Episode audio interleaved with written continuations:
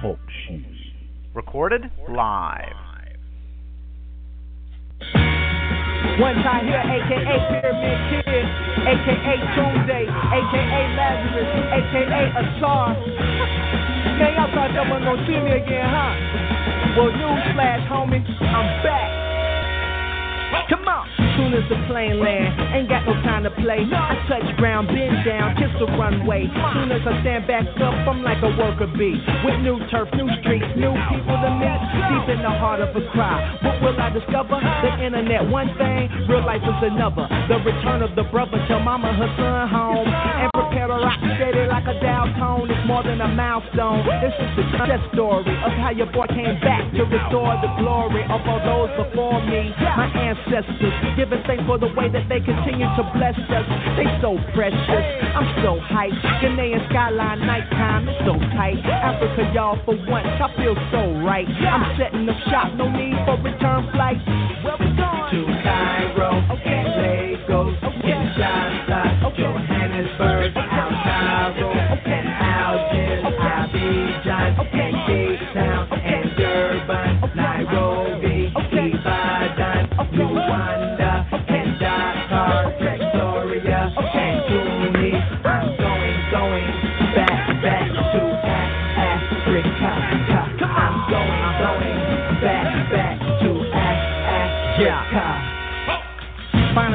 3-2 yeah. on the outskirts. Yeah. Set my family fam up for the growth spurt. Africa needs us, economy is hurt, and we the missing link, so it's gotta work. I got skills to further build the infrastructure. I'm not a brother that's undercover, a blood sucker. I got the jumper cables, my mind is a Duracell. If Africa is heaven, the USA is hell.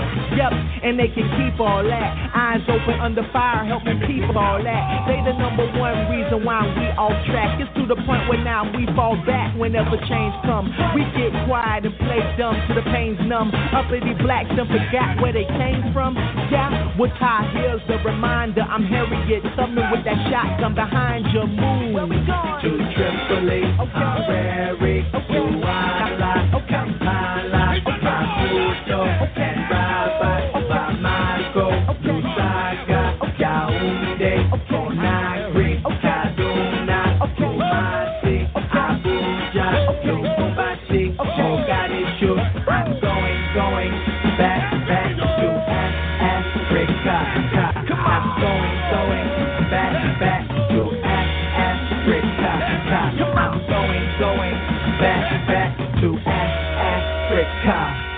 Now it's clear that I'm here for a real reason. Welcome me back.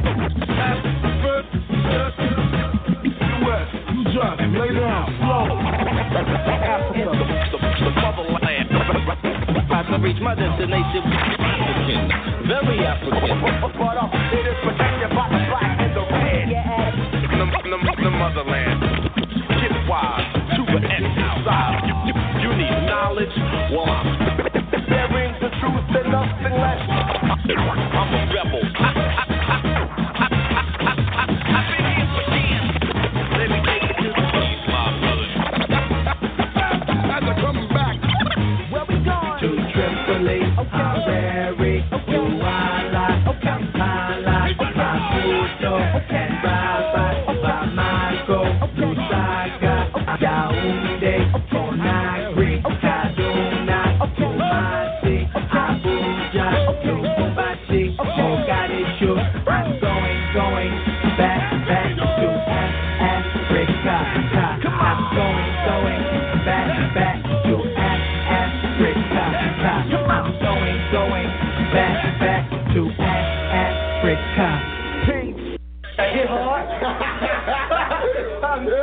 Let them know where you at too, man. Yo, we up in J set, you know what I'm saying? Joe Burger, Africa, Airbus, DP, International, let it down Africa like that.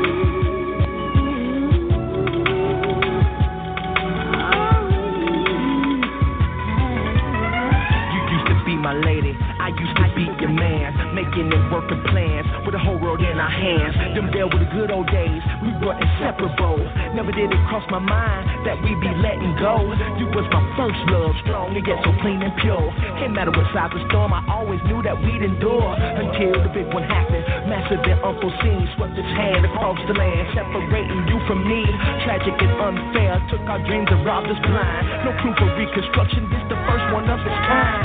Me way over here, up in a strange place. Identify by numbers, cause I ain't got no face. Don't know my family name, cause I ain't got one. Don't know a whole lot of things, but I do know where I'm from. I write this letter hoping you still got love for me.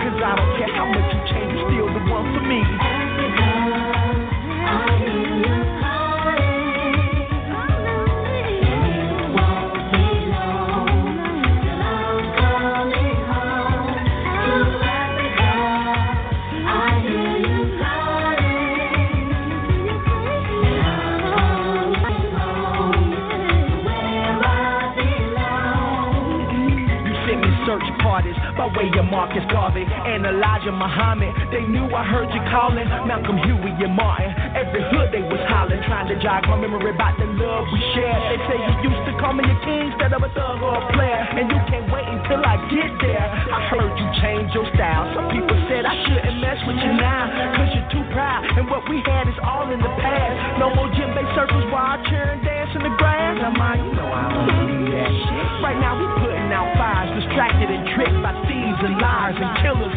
To the point my mind's obsessed with dying. And yes, it's true, I'm sick and tired of crying. But no, I'm not sick and tired of trying. I'm heartbroken and girl, I need your love. That's my word. That's all I got. I know I'm sounding kinda desperate, but you all I got. I'm coming home, ma.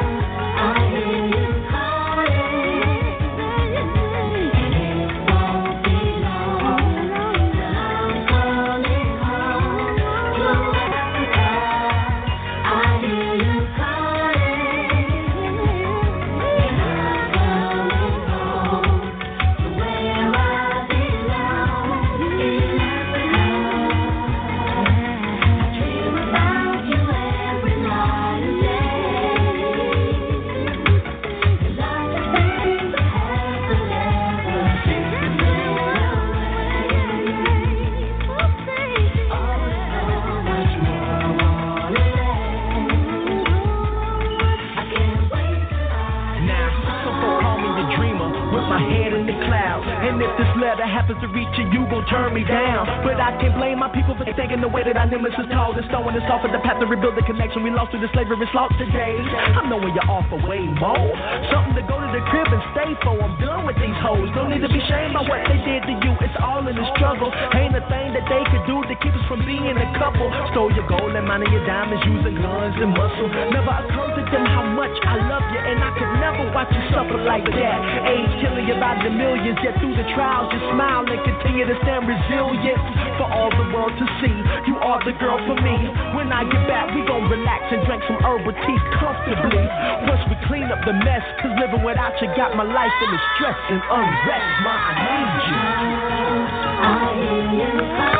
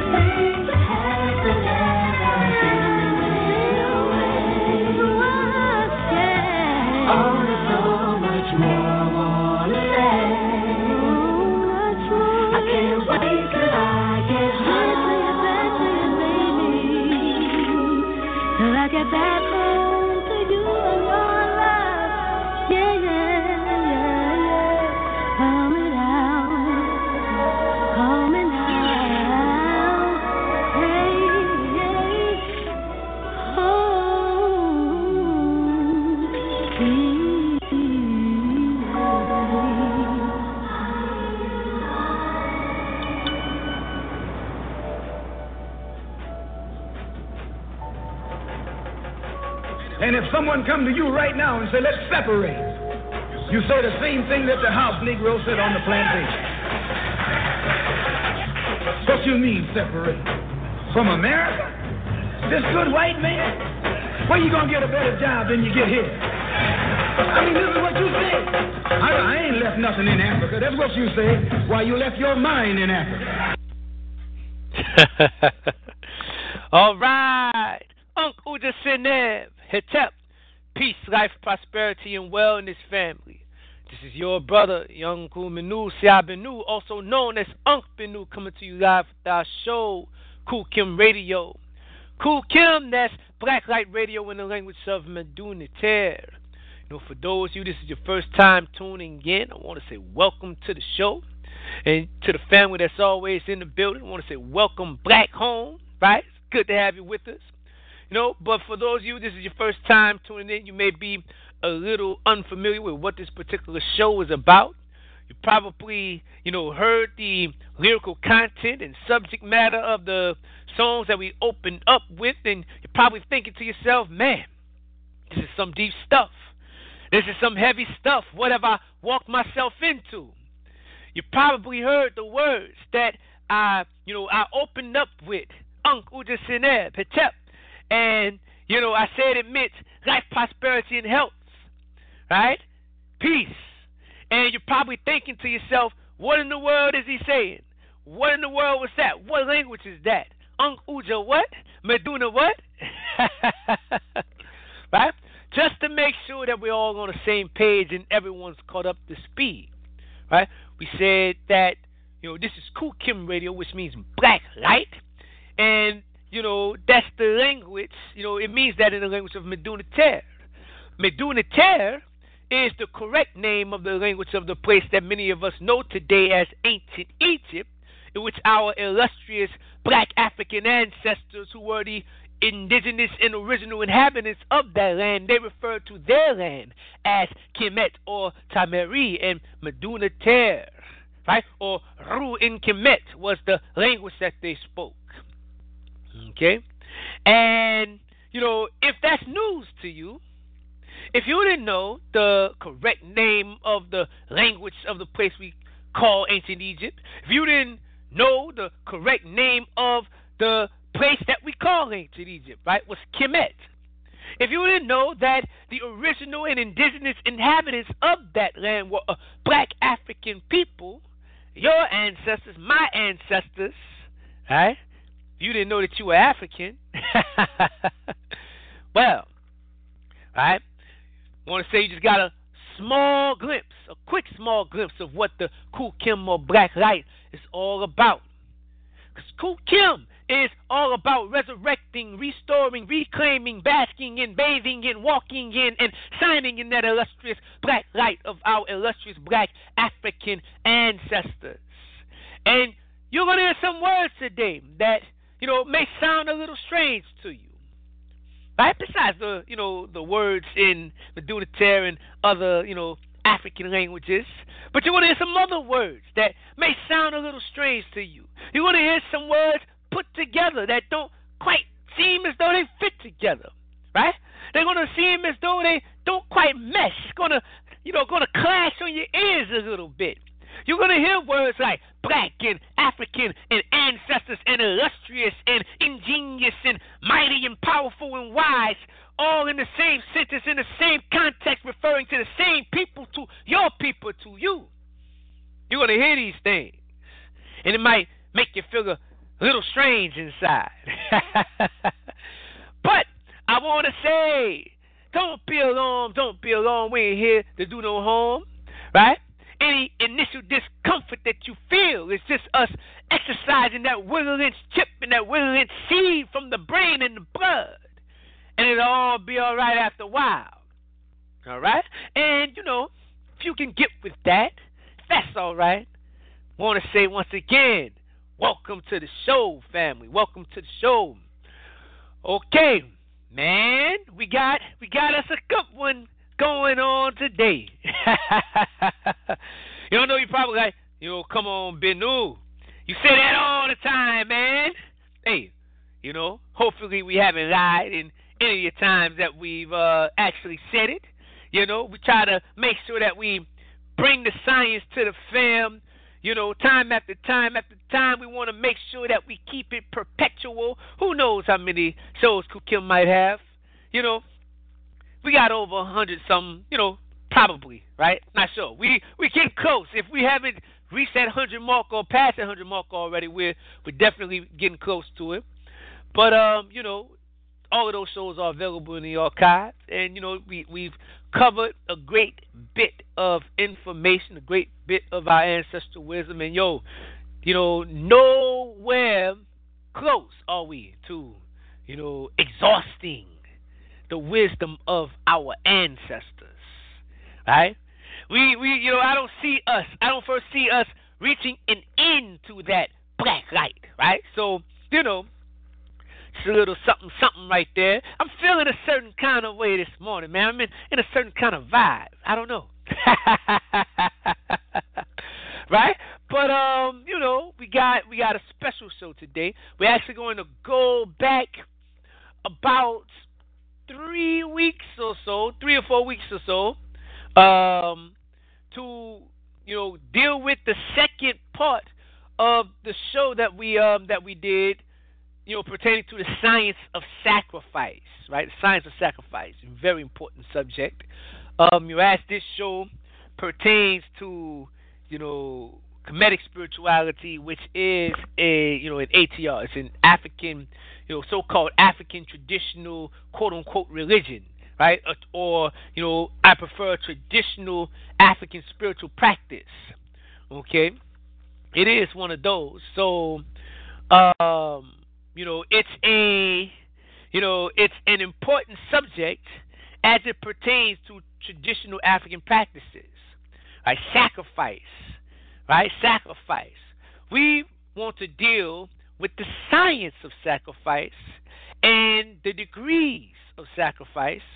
Um, you know, the importance of sacrifice and you know the essence of it. We wanna you know, I think everyone that listening to this show, you know, everyone that is, you know, awake or waking up, right, to the black light. Everyone that is, even if you're just waking up to, you know, the the, the awareness, right, the realization that something just ain't quite right.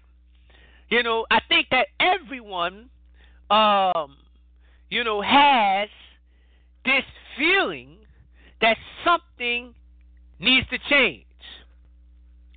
Everyone wants a complete constructive change for the better, of course, right?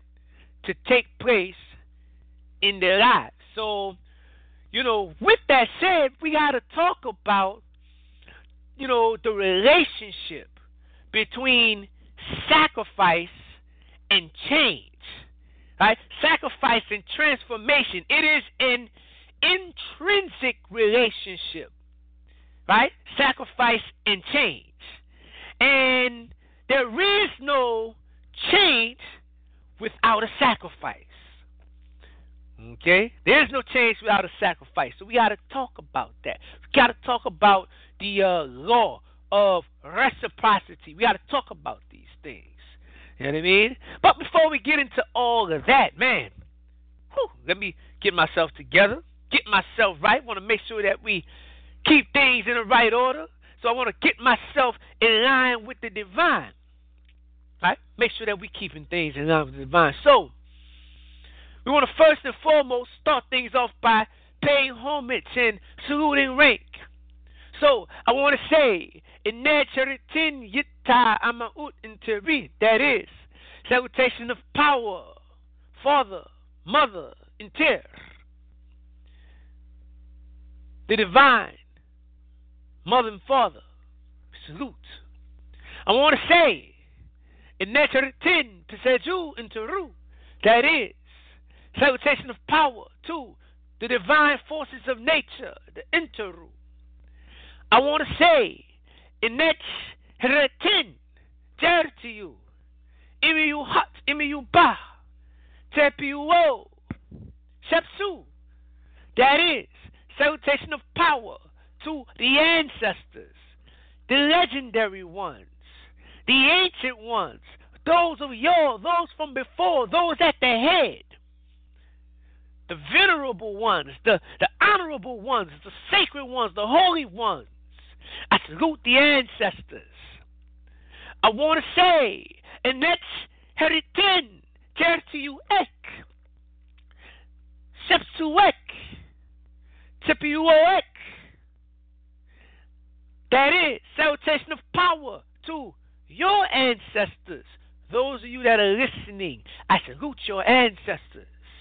I don't want to say in Netro 10, salutation of power to you all as manifestations, expressions, emanations, literally the walking incarnations and embodiments of Neter, yourselves. What we just went through, family, was our divine ancestral lineage. Because for us, as an African people, with an African worldview, practicing an African way of life, for us, we trace our lineage all the way back to Neter, to the Creator. Right? We trace our lineage, as a matter of fact, all the way back beyond the Creator to the source of Creator, the infinite. Okay? That's another subject altogether. But we, as African people, we trace our lineage back through our blood relatives all the way back to the original man and the original woman and through the original man and original woman back to the interu, the forces of nature, nature itself, and back through the Pesaju interu, all the way back to Neter, to Ra, to Khepri, and back through Ra, back through Neter, back through Khepri, back through the Creator, back to Noon, to Amun, to the source of creation, the infinite universe, the cosmos, the all. Right? That is to say that for us, we see Neter as our first ancestor. However, not only is that our divine ancestral lineage, but for us as an African people with an African worldview, practicing an African way of life, for us in our worldview, there is only one being in existence, period. And that one being is the Ter. And all other quote unquote beings are simply expressions of, emanations of, aspects of that one being. Right? The embodiment of that one being. The personification of that one being. Right? So not only is that our divine ancestral lineage, but it is also the divine evolutionary and creative process through which we, as that one being, brought ourselves into existence. As Neter, as Ra, as the creator. Right? And, you know, further exploring ourselves, learning about ourselves, creating ourselves, right? Coming forth as the interu, the forces of nature, and further evolving, refining, exploring ourselves, right? experiencing ourselves, coming forth as the original man, the original woman, and going further to explore ourselves, refine ourselves, redefine ourselves, right? recreate ourselves, reproducing ourselves through the line and through the years until it ultimately culminates in our coming into being in our very existence right here, right now, in this present moment. That family is the Khu Khem. That is the black light. It is those twin aspects of the same self divine African knowledge, right? That divine African self knowledge that is going to elevate our people out of the condition that we currently find ourselves in. It is that divine self knowledge, that black light that's going to shine a light into the darkness of our condition, the darkness of our minds, and allow ourselves to see ourselves up out of the mess that we find ourselves in. That's Khu Khem. And once again, if you can get with that,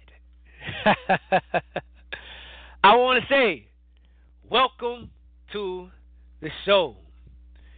All right.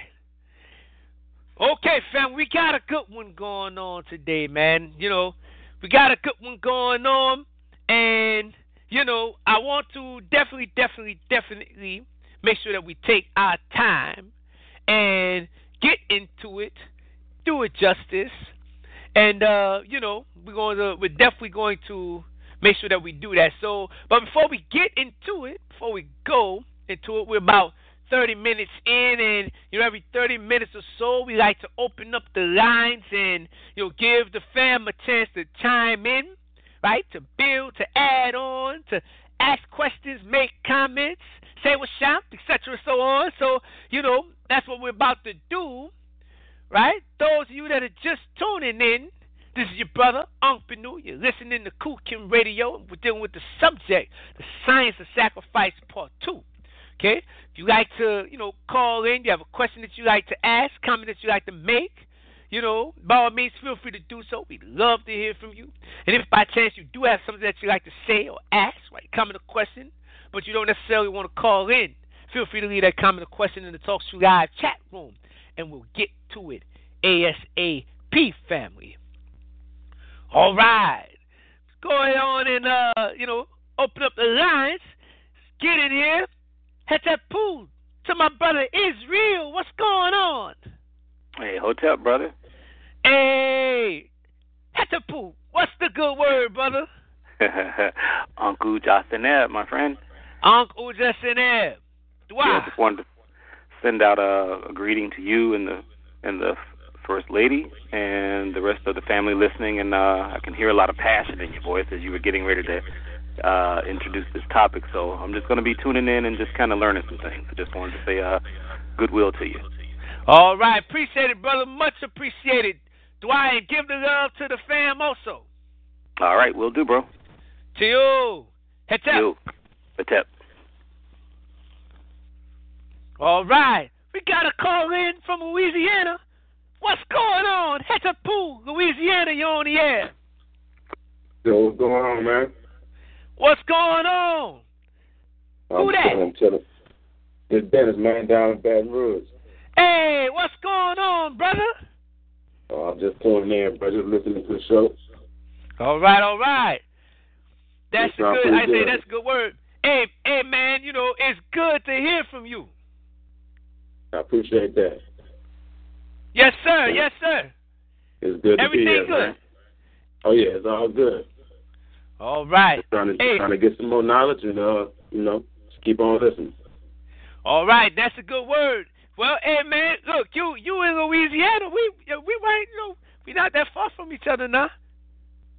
Okay, where you at, man? Hey, I'm I'm inside L. Oh, okay. Yeah, you right, you right there. Yeah, no doubt, no doubt. So, hey man, you know, we we definitely will be linking up, brother. That's what's up. That's what's up, man. All right, that's a good word. So yeah, you you will stick with us. I'll check back in with you. Okay. Okay. All right, brother. I'll be back at the pool. All right, man. Now. All right. Unk Udersin Eb, Hamat Nisut Warit, Marina Tut Sakarenut Benu. The first. What's going on? you, got, you got me teasing. to you, to you. What's the good word? What? Not too much. Um, I'm. I love the the energy. Y'all, he wakes up like this. I didn't even didn't even get him no breakfast this morning. He just. Oh. Uh oh. Don't don't tell yourself now. Don't tell yourself. but no, like definitely. Um, I know I'm. I was I was feeling what uh how you open the show. definitely. And I know I'm probably gonna throw you with this um analogy. Let me give my disclaimer. But um thinking about uh when you were relaying that you cannot have change without sacrifice. Like for some reason the image um of uh the biblical account of Moses parting the Red Sea. Uh oh. Like for some reason that popped up in in my head. Maybe Uh-oh. it's that dumb ghost. Uh oh. but then maybe not because um it just had me it had me thinking about you know when you're when you're moving into a new phase um you you kind of have to give up and, and shed uh everything that you knew up until that moment. And a lot of folks can't even you know step over the line. So it's it's I don't know it just it really was resonating with me Mm. Two, two, two. to have the courage to you know make the change and and give up the good things as well as the bad things to receive something greater Two, two, two. No doubt, no doubt. Hey, and you know what? I, I think, I think we're going to. I'm going to give an example. You know, because this is the thing, right?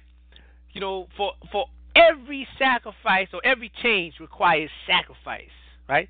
Every change requires sacrifice, and every and anybody and anything that wants a change. I don't care what level or kingdom or dimension, etc., so on, you might find yourself existing in.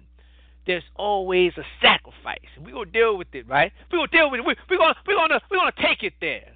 You know what I'm saying? You know what I mean? You know what I'm talking about? Huh?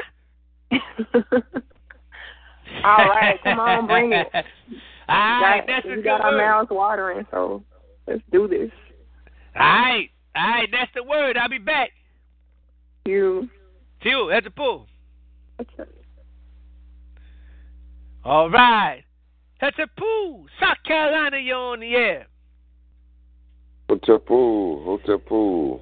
What's going on, Equanive? Shaim Motep? Or, yeah, that's it. What's going on, brother? Iker. Iker cool. Wow. To you. Man, everything is all good. Uh, like the rest of the family, just excited about um, you know, checking out the, the important parts about uh transformation and you know getting that, getting our change on. Mm-hmm. You know, so uh, I'm pretty sure you got some good ingredients as it relates to dealing with sacrifice and you know, as we're still building on the the subject. So I'm definitely uh here to listen and get some of this good information, get some of this good knowledge again. Wow. To you. All right, that's a good word, brother. It's good to hear from you. You know what I'm talking about? You. Same here, brother. All right, all right. I'll be back. You. Wow. Up? Hotel. All right. All right. Those of you that are just tuning in, this is your brother, Uncle New. You're listening to Khu Khem Radio. I'm about to get into the subject, the science of sacrifice, part two. Yeah, you know, you know, there's there's a uh, you know, there's a you know, purported, let's say a purported um proverb, Kemetic proverb. You know, I, I use say I say purported because you know I personally haven't seen it said exactly the way that it's been rendered. Um, you know, but you know it's supposed to be. You know, it's alleged in certain places to be from Temple of Luxor. So you know, have to have to wait till I find it before I can say yeah, that's on the joint. But the truth of the you know of the statement is is definitely um, relevant, right? And you know, it says for every joy to be had, there's a price to be paid. Okay? For every joy to be had, there's a price to be paid. Right? If you want something, you got to be able to give something. Right? To give or to receive, you must be able to give or be willing to give something, right? And you know that's that's just a law of the universe, the law of reciprocity. It's a natural law. Okay, you want an apple tree, right? Or you want an apple, and you know, if, even if you if you go to the store, right, you got to give something, right? Even if you steal that apple, you got to give something.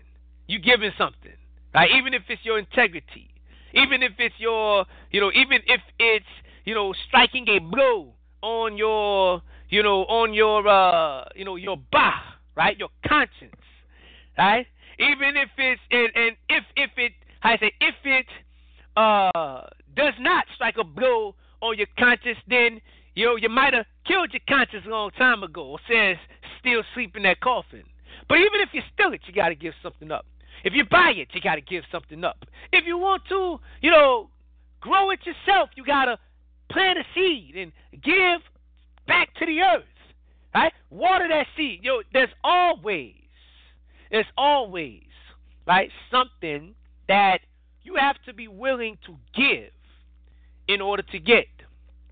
Always. There's always an exchange. There's always a sacrifice, so to speak. Okay? There's always a sacrifice. And, you know, there's a few things that you have to we have to ask ourselves. Right? Few things. Let's say three things, right? Three things that we have to ask ourselves. Number one is who are we? Right? Who are we? And in that who are we, okay, that you know, that includes the question, what kind of being am I? Okay? Because who are we and what kind of being we are, beings we are, will go on to, you know, speak to the way in which we function, right? Our function. Okay? And, you know, from there, we then ask the question what do we want? Right? What do we want? Even if, right? Even if, let's say, that that question takes the form, like, what do we want? Takes the form of, okay, well, where do we want to go? Who do we want to be? Etc. So on. But the second question is, what do we want? Right? It's something that we want to do, something that we want to receive, right? Something that we want to know, etc. So on. What do we want? Right? That's the second question. The third question is, what are you willing to give to get it? What are you willing to give to get what you want? What are you willing to do to get what you want? Right? What are you willing to sacrifice? What are you willing to pay?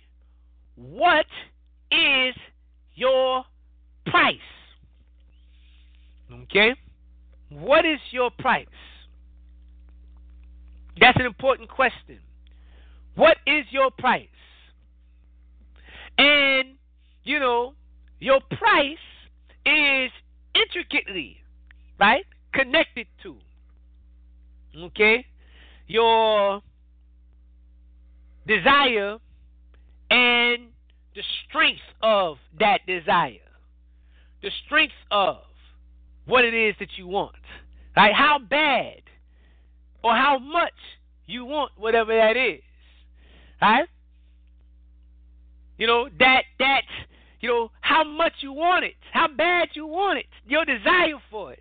You know, it it has it uh what you call an inflation or deflation effect, right? A fluxing effect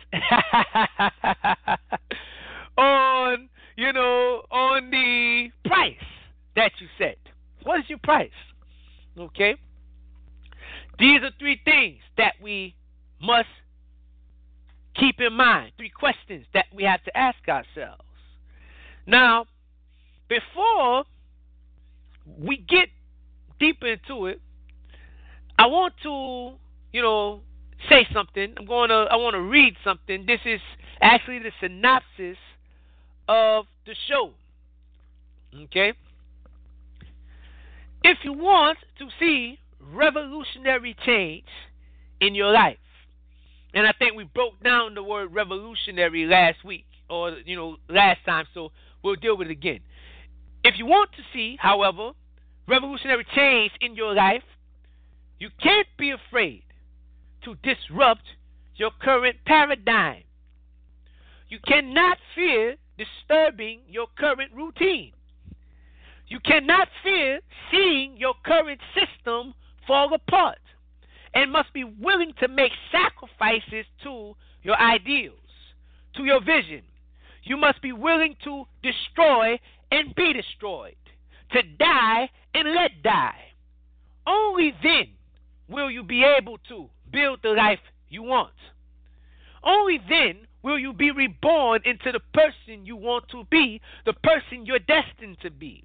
You must be willing to embrace the, the initial momentary discomfort and uncertainty. You must be willing to part with what you've always known and walk forward into the unknown. You must be willing to let go of the finite and reach for the infinite. Okay? No, that was a lot.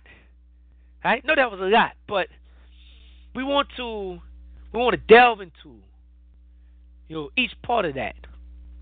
Each part of that. Okay? Because this is the thing as we as we as we've talked about um in the first show. You know about the purpose of sacrifice and what sacrifice means in right African traditions, in the Kemetic tradition, right? And how, you know, when we see certain offerings being made, we see, right, animals being offered to the ancestors, to the Neteru, etc., so on. Um, you know, these offerings take the place of the individual that is making them. Right? These offerings take the place of the individual that is making them. Right? The animal, right, whose blood is being spilt, is taking the place of you and your blood. The blood in the situation representing life, right? The blood is the physical representation or physical correlation to the life force. Okay? And, you know, as all is life, okay? In essence, when we make a sacrifice and spill that blood, we are exchanging a life for the life of something else. Okay? Why? Why is why is that happening? You know, like why is it that we have to exchange a life for a life? And why is it that this particular animal, this particular offering, whatever the case may be, is taking our place? Why is it that ultimately the sacrifice is required of us? Okay? These are important questions, right? These are important questions. And, you know, to, to the family out there that's practicing the various ATRs and whatnot, you know what I mean? These are important questions that we have to keep in mind. You know, that whenever we are performing sacrifices, we are in essence writing IOUs. right? We're writing IOUs because, right, that animal is taking our place. And, you know, it's doing so because, for one reason or another, we either are not ready, right, to make a change, a sacrifice ourselves, right? Or we are not aware of the fact that we need to do so. Okay? We'll deal with that a little bit more in depth in a moment. Right? But the fact of the matter is, the purpose of sacrifice is to, in a sense, effect or force a change. Okay? And not only that, not only is it to effect or force a change, right? But it's to it's to effect or force a change that may not actually occur within the current paradigm of things, within the current routine or cycle of things. All right? That's an, that's another important point. Okay? There's a time and place and space for all things. Right? And, you know, two things, let alone everything, right? Two things cannot occupy the same space at the same time. Okay? Two things cannot occupy the same space at the same time. If they did do so, that would be what we call chaos. Okay? So, in order for there to be order or ma'at, there must be at least two things. Right? And these two things must have their respective places, their respective roles and function in space and time in relationship to one another and the whole. Okay? These two things must have their own respective places in space and time, and their individual organisms must be respected and preserved in order for order and harmony to be maintained within the collective, within the whole. Okay? That's that's ma'at. Right? That's ma'at. That's law. That's order. Right? But if, once again, we didn't have this order and they were allowed to infringe upon one another, encroach upon one another, impose upon one another, okay? It'd be chaos if they tried to occupy the same space at the same time. So this this law, okay, this law, the law of cycles, right? And understanding order and understanding that each and everything that exists has its proper place in space and time. Okay? And that two things cannot occupy the same space at the same time. Right? We have to understand that, you know, there's, you know, the you know, in the cyclical nature of things, the current paradigm that is in our lives Right? There's certain laws that we have, you know, set into motion. Okay? Certain laws that have been set into motion, right? Initiated by our, you know, stemming from our thoughts or our actions that stem from our thoughts. Okay? They were initiated by our thinking, by our motivations, right? But these actions went on to create a cycle of cause and effects. And that is why when we look at our lives, it appears as though the same song is on repeat. You see, right? It, it, it looks like the record, right, keeps playing over and over again.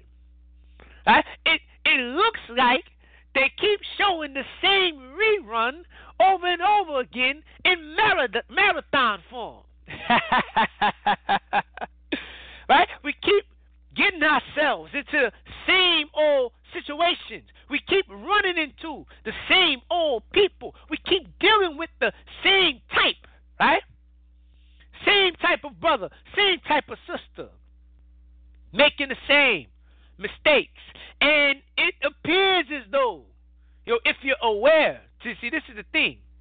If you're aware enough, blessed to be aware enough to notice the pattern, to notice the cycle, then you can begin to ask the question on how to liberate yourself from that paradigm, that cycle, how to break that law, how to change those laws. Okay? But until that happens, it's just going to be the old, same old thing, same old thing over and over and over again. Why? Because our actions have not changed. And our actions have not changed because our thoughts have not changed. Our thoughts have not changed because our motivations have not changed. And our motivations have not changed because who and what we say we are is either undefined or compromised. It's questionable. Okay? So, sacrifice, then, animal sacrifice, then, becomes necessary because we want to give birth to a change in our lives that does not fit the current paradigm and laws that we have set in place.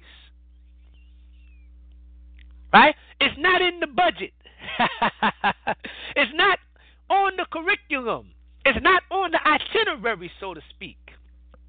You see? Shai, Shai, right? Or destiny, right? Destiny. Shai, you know, it's said that he's born with each and every person. And that, you know, he stays with that person all the way up to the Usekhet in Ma'ati where they stand before the scales and their heart is weighed in the tradition. Shai's right there standing with them before the scales. Okay? This is to say that, you know, uh, everyone that is born has a destiny. And destiny plays a role in their lives from the cradle to the grave, from the duat to the duat, from the east to the west and back again. Shai is always present. Okay? And when we look at, for instance, you know, Reki, Iket, right? The great sage, uh, Ptahhotep. And he talks about, you know, not setting one's heart after seeking riches. Okay? Because no man can ignore Shai. Right? think that's Ptahhotep. Right? Want to make sure because it, it may be a minimal pet, Amenemopet, but uh, you know, the advice that's given here is that you know ultimately the circumstances that you deal with in life, right? That you have, that you face in life, right? Your life, the station that you inherit in life, that you enter life into, and whether or not you you progress or elevate from that station, okay, or or fall further down beneath that station, Shai or destiny plays a great role in it. Why? Each each Shai, each des- each destiny presents a differing set of circumstances. See, this is um, you know, Shai is one of those you know, universal and particular truths. This is a ma'ati thing, right? It's a double ma'at, a double truth. You see? You got a universal truth and a particular truth. You got a truth that is constant, it does not change. Then you got a truth that varies. See, the universal truth is everyone that is born has a Shai, has a destiny. Shai is born with everyone. However, the the you know, the particular truth is each person's Shai is different. Each person's Shai grants them with a different set of life circumstances. And each um, life and each life circumstances, all of life circumstances for each individual presents unique sets of challenges, right? That um, that teach unique lessons that this individual must learn in order to elevate themselves out of their circumstances or make the best of those circumstances. You see? Each each destiny, each life has its own set of difficulty, its own sets of challenges. Each one. And each one presents us with lessons and principles that we must learn, things that we must awaken within ourselves and become aware of in order to evolve, in order to grow, in order to transcend those cycles. But until the lesson is learned, the song's on repeat. right? Until the lesson is long, these same episodes with the same characters. Right? And you know, it's kind of like that already. You turn on the radio today, in you know, in in actuality, you turn on the radio, you keep hearing the same old songs, right? In rotation, you keep hearing the same songs with the same people in rotation. You turn on the shows, they keep showing you the same people in rotation.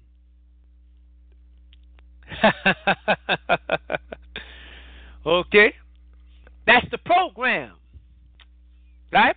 And each person's life has a program. And if one does not become aware of themselves, they will always be subject to the program instead of the programmer of their own lives.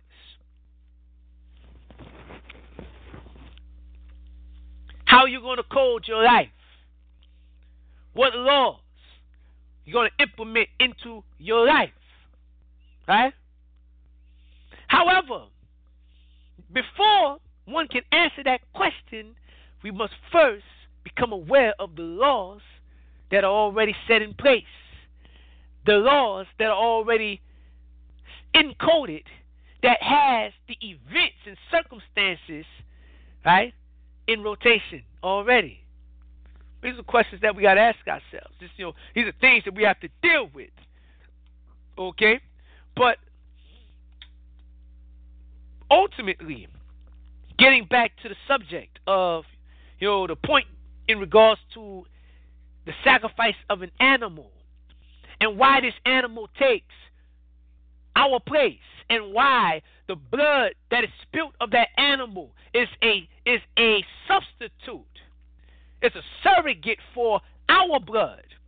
It's because ultimately we don't want to give up a certain aspect of our lives in order to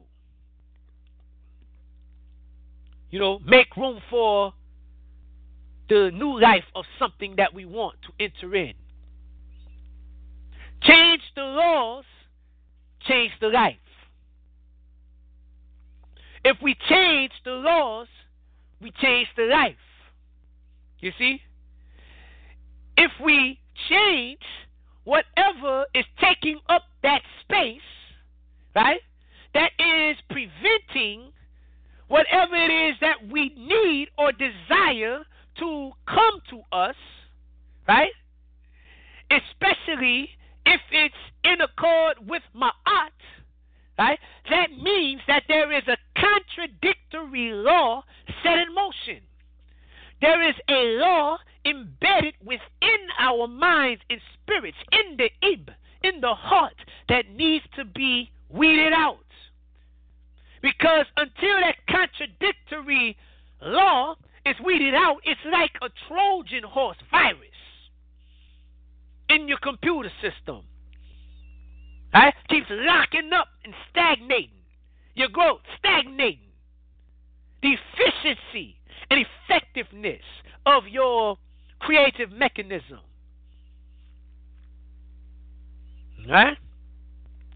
Change the laws. Change the life.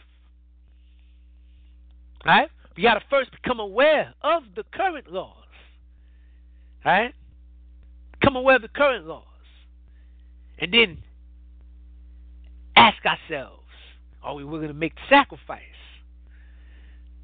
Are we willing to change them? Are we willing to give them up? Because these laws, right, are the root of our circumstances, and these circumstances include the person, places, things, right? Thoughts, words, deeds, habits, all of that in our lives. Right? All of that that's in our lives is connected to certain laws. Okay? And it may also leave with the sacrifice. Or it may change with the change. Right? It may change with the sacrifice. Okay? Those of you that are just tuning in, this is your brother, Unc Benu. You're listening to Khu Khem Radio. We're dealing with the subject, the science of sacrifice, part two. Right? To deal with it. Definitely, definitely. But, you know, we're about to open up the lines. If you'd like to call in, you have a question or comment, something you'd like to say or ask, by all means, feel free to do so. We love to hear from you. And if by chance you do have something that you'd like to say or ask, comment or question, something like you like to add, right? By all means. You know, if you don't want to call in, feel free to leave that comment or question in the Talk Show Live chat room. We'll get to it ASAP, family. Okay. Gonna open up the lines. Hetapu, my brother Dennis, you still there? I'm still here, man. All right. What's the good word, brother? You got you got any questions or comments? No, not right now, man. I'm uh, still just soaking it all up, bro. Uh, um, I, I like the I like the topic. It kind of hits hits home to me. You know what I'm saying? As far as sacrifice, mm. it's it's kind of kind of easier to say than do at the same time. Also knowing exactly what to do with the sacrifice. But right. You know, um, it's a struggle. It's a battle. And, uh, you know, I'm just listening. All right. Hey, that's a good word, brother. Heru will be victorious. Yes, sir. All right. Chill, chill. I'm going to be back. All right, bro. Chill. It's up. All right. Okay. Hetapu. Marina Turch, you on the air. Okay, okay. can walk in the other room. A little noisy. Um, I got a big one for you. How, uh, or rather, why is it that a divine en- entity would need to perform sacrifice? Mm, see, you got ahead of me. okay, okay. You, you got ahead of me. You got ahead of me. You know what? I, I'll, I'll go there next. So I don't want to deal with that one, like just right now, because it's gonna be long. So I'll, I'll go there next. Okay, but you got, you got another question or comment? Hugh, um, I got one. Uh, I guess laws that we um inherit from from our our parents. Like, Mm. what moves can we do to correct some of those and like bring, I guess, healing for both ourselves and is it possible to to bring it to uh our parents or just family in general? Okay, I see. That's that's that's an excellent question.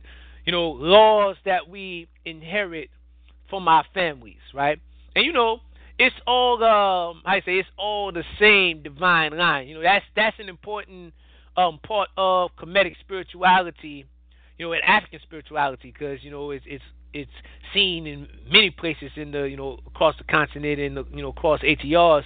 The understanding that um, in a sense we are we are our own ancestors, right? You know, the Kemetic tradition breaks it down this way: when Heru, right, when Heru um, dies, so to speak, he becomes Osir. He becomes the ancestor, Osir, in the spirit realm. And then when Osir is born, right, he becomes Heru. Pakrat, Heru the child. He's born as Heru the child. You know, and you got that cycle. Um, both of them, you know, of course, the divine line, the lineage that connects them, that's Osset, represented by, um, you know, the the matrilineal line, the lineage. Okay, the, the she's the portal through which the ancestors um, and the tear, right, come in and out of the world. Okay, that is um, that's an important uh, important principle. But you know the the important point here is that Heru is Osir and Osir is Heru, and that's a circle of life, so to speak. You know, you know that you know that's that's what's that that's what that is, right? So um, with that, you know, in, we we inherited we inherit laws from our family, but we also set laws in motion for our family, right? Ultimately, at the end of the day, there is there isn't really anyone to blame because you know our life this time around is simply the the latest um the latest part of a journey that started eons ago. Right? And our circumstances are, you know, the results or the effects of of of you know actions that we that we you know set in motion, actions that we that we did, right? Lifetimes ago. You know? And in the Kemetic tradition it's called Wehem Ankh, repeating life. And Osir, who represents the ancestors, you know, that or represents the Ba par excellence.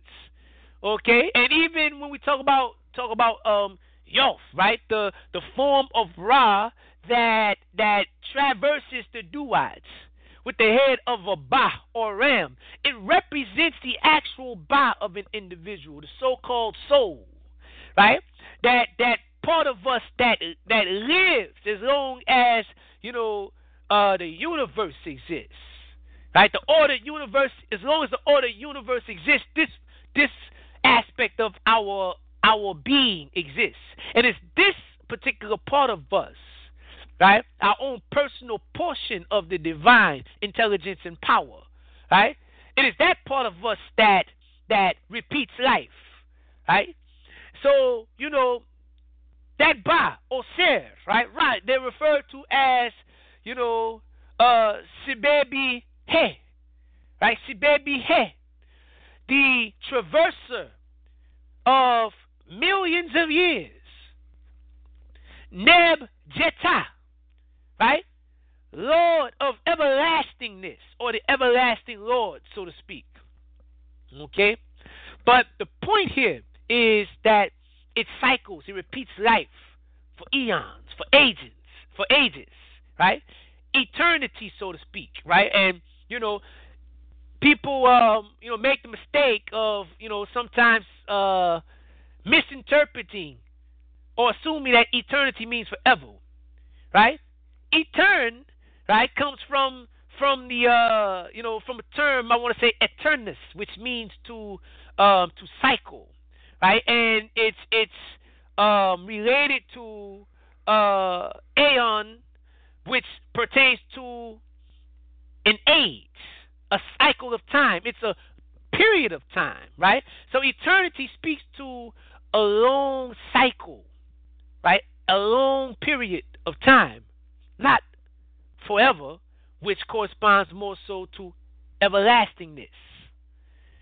Right? So our ancestors they, they made a distinction between um you know between He and Jeta. Right? Or eternal eternity and everlastingness. Right? But um, you know, the Ba is the traverser of you know, eternity, which in our ancestors was a, you know for our ancestors was a cycle of a million years. Okay, so um, you know, the point here is there's no finger pointing. Right? You know how folks say, you know, when you always when you point a finger, there's always three, at least three pointing back at you, right? You know, there's no finger pointing. Right? Ultimately, we inherit the laws from ourselves, even if it's inherited from ourselves through our parents. Right? We inherit those laws from ourselves, and they inherited the, their laws from themselves through us before. Right? That's the that's the science of of you know um you know you know how we are constantly uh, entering and entering into the world and leaving the world uh, you know coming and going so to speak through our ancestral line okay but um in you know to answer your question um you know it, it all deals with of course first and foremost becoming aware right? Becoming aware of the change, becoming aware, first and foremost, of the current predicament. And, you know, if there's an issue, if there's a problem, becoming aware of that problem, and then becoming aware of the root cause of the problem. And once we know where the root comes from, we can we can address the you know the issue accordingly. Right? So, you know, it begins with awareness, but um you know, when we're born, we do, we are born constitutionally, right? Chemically, so to speak, um, you know, inclined to be bound by certain laws, or we're inclined to think a certain way, to behave a certain way, which is heavily um, tied to our genetics. Okay? And, you know, this is, uh, I say, you know, it's not simply pertaining to, um, you know, disease. Like you know, when you go to the the, the hospital, they might ask you, you know, if your you know if your parents or if there is a history of you know a particular type of disease or medical issue in your you know in your family okay and you know that's because they are aware of the the role that genetics plays on our our inclinations and our predisposition towards certain you know certain ailments, certain issues. Right? So this is not simply limited to uh, you know, the physical, but it also corresponds to the mental and the spiritual. Right? We inherit we inherit issues. We inherit gifts and we inherit uh, quote unquote curses, so to speak. Okay? But um let's say medically speaking, right?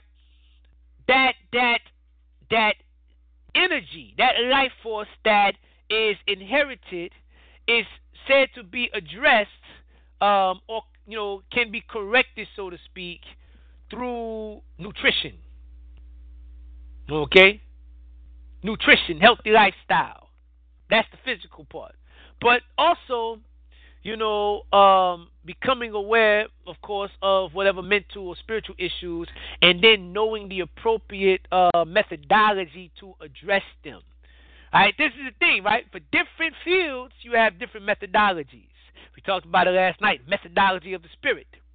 Okay, um, you address mental or spiritual issues by by you know learning how to enter into the mind to find the root of them and then to um, effect change to address them to correct them at that level okay so you know that's that's a science all together in and of itself but you would ultimately um, you know you know get to the root of it right and you may need to correct it or weed it out altogether. But you know, once you do that, you then replace it with the appropriate laws. Okay? The appropriate ideas. Right? So that that change can uh, begin to, you know, uh, begin to take root and then spill over into the mind, into the emotions, into the physical, etc., and so on. Make sense? You, you. I guess, I guess um, that was that was a uh, important point too. What you were laying out about the nutrition, because um, in essence, I, I guess it not just not just uh, in a physical sense, but like just nourishment. Period. Feeding, feeding stuff that don't need to be fed. That just you know sometimes stuff needs to be just taken out. Right. But um, but yeah. Right. Right. You know, sometimes sometimes when you're like you know, if you're gonna detox, you might fast. Okay? Mm-hmm. Um, so that, you know, the toxins, the mucus and, and all of the buildup, you can flush the impurities from your system. That's physical, right? But there's also, you know, the same idea in the spiritual and the mental as, as it pertains to detoxifying the mind and the spirit. You know, flushing those things from from your spirit so that you know um, you can make the change, see the change that you want. You, you. Okay. Dwell, dwell for that. No I got a doubt. lot to put you on. Excellent question. I'll be back at the pool. Yep. Okay. Hetepu, Ikwanif, you're on the. What's up, Pooh? All right, Till. What's the good word? Uh, I think I was going. I think the QM kind of uh asked the question for me. If I understood, what was her, the first question that that she asked you that you said you were gonna go into? If I might She- ask. Yeah, she, she asked. Um, she asked, what what type of sacrifice would a divine being have to make, or or why would a divine being have to make a sacrifice? You know, one of the two. Okay. All right. Um. So yeah, I'm just I'm, still tuning in, brother. I'm still in. Okay. All right, Yeah. that's a good word, brother. I'll be back. You. Hotel. Hetep. Okay. Hetepu, Israel, what's the good word? hey, hey, brother. Uh, I got a, a a question, but it's more of uh, something that I hope you can help me gain better perspective about, and you may have touched on it already. Mm-hmm. Um, how do you prioritize or decide what things you need to sacrifice? For example, um, one of the things I've decided to sacrifice was, you know, my uh, traditional Christian beliefs, and as you said before, um, sacrificing something like that um, puts you in a position where you're going to have to give up certain things, whether it's friends, family members, and then sometimes going through that whole uh, sacrifice personally, you have to deal with a lot of emotional and psychological things. Um, Right. So that's just that's just that one thing, you know, um, your tr- uh, your religious beliefs. But like, what if you have these other layers of personal things that you have going on in your life, whether it be uh, let's just say if I like to smoke a little weed every now and again. I hope I can say that on there. hey, hey, hey, the feds the feds ain't in the building. Go ahead. so you know it, it to some degree it seems as if you know that one thing that's connected to religion should be the greatest and hardest and most difficult thing to sacrifice just because of your relationships with people. But then it's those personal things or those personal i guess addictions for lack of a better word that seem to be even more difficult to sacrifice when compared to the things that causes you to give up relationships. So I mean, if you Mhm. have those numerous things that are on you and weighing on you and uh as you said before, once you have an awareness that this stuff is something that needs to uh be let out the door, you need to let go, how do you prioritize it all? If if you Oh. can. all, all right. I, hey, that's that's that's an excellent question, and yo, we about to get into it for sure. Now look, look at this. It all it all stems back to those initial three questions that we asked. You know, who are you? What kind of being are you? Right? What do you want? And what are you willing to to pay? What are you willing to give up to get it? Right? What are you willing to sacrifice? Um, the first two questions are most important, um, and I think I think right now we want we really want to focus on the second one, which is what do you want? You have to you have to decide what your you know I always say what is your big picture. You know, um, I used to say you said another way. What is your quote unquote God vision, right, for your life, your God mission, right? What is it that you want to see? Who do you want to be? Where do you want to be in life, right? Um, and you take the time to answer that, to envision that. And then you ask the question, okay, by looking, right, after looking at all of the things that are currently, you know, in play or in motion, you ask the question, how do these things serve to further the actualization of the big picture, the God vision or God mission, etc., so on? You know what I mean? Yeah. You, you know, it's it's about um, it's about what you want and then how you can um, you know, get it most efficiently. You know, what things add on versus what things are deterrents. You know, the energy that you, you know that is required of you know of you to um, feed your vision to ultimately realize or achieve your goal. Are you investing enough energy into it, or is your energy, you know, dispersed and you know being um, occupied by all of these other things?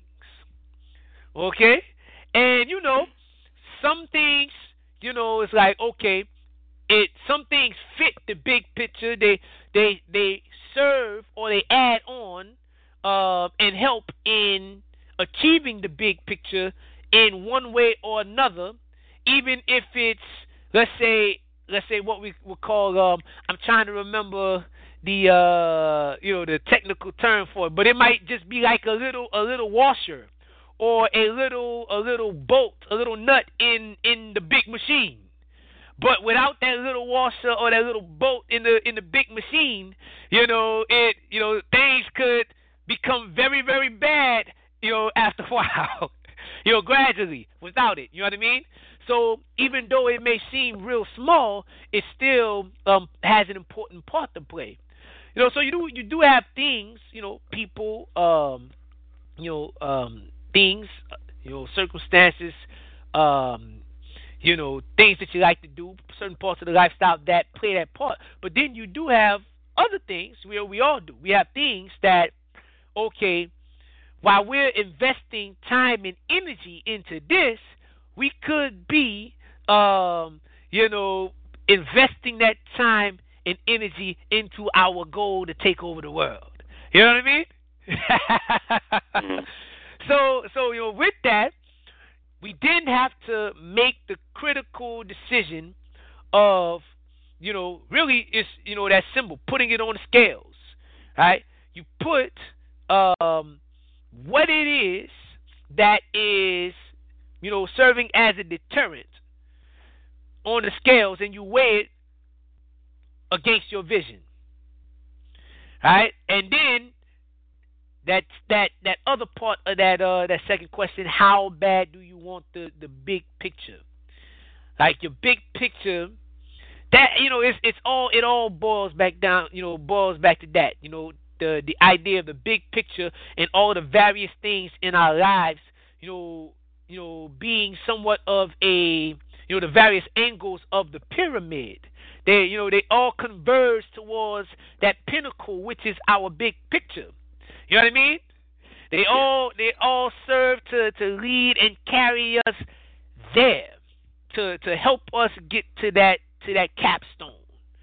Okay, and you know, if if the big picture is strong enough, is clear enough, and and you know just in itself that image that vision evokes um, enough passion within us, we'll find that we have the courage and power to make the sacrifice of the things that are taking away the time, energy, and attention from us nourishing and, and, and you know achieving our, our end game. That makes sense? Yeah, yeah, it, it makes sense. I, I, I, think I was just kind of looking for some, uh, some short-term objectives in order to to find a way how to reach the the goal. Hmm. Um, some, you know, sometimes we know what we want, but we just don't have those smaller, uh, uh, laid out steps in order to how to get there because there's just you know so much going on. I mean, because if you look at that first question, if you know the question being who am I? Well, that's that's a that's a big ass question. I mean, I mean, and then uh, you know, with the second one connecting to it, you know, um, you know, to discover who you are is is is a lot. I mean, when you're talking about especially Africans in America, uh, everything that we are, we are that because we've been told that we are Right. that, only to find out that we are none of what we've been told, but we're actually something else. So to figure out what that is and its origin and to want that, if that's what I want, you know, uh, Mhm. means the cutting away of not just some religious traditions, but uh, we're talking about cultures, uh, languages, foods, music. Man, good grief! You know? yes, That's sir. a lot. Hey, yeah, yes, it is. Too damn Absolutely. much, Manu. hey, hey, it might be. You know, I, I, I don't know. You, you know better than me. and I, and I think that's why I think that's why in some ways, you know, living in this country and seeing images depicted that are not necessarily of our people and not who we are as beings and whatever that means in the universal aspect, you know, mm-hmm. you start to adapt and adopt these coping mechanisms and these other things that you take on, whether it is of a sexual nature or of a chemical nature. You know, it's just hard to navigate how to get to what it is that you want once you've discovered that what you want is to know who you really are. Mm-hmm. Okay. Hey, and you know that's that's an excellent question. This this is and excellent points definitely.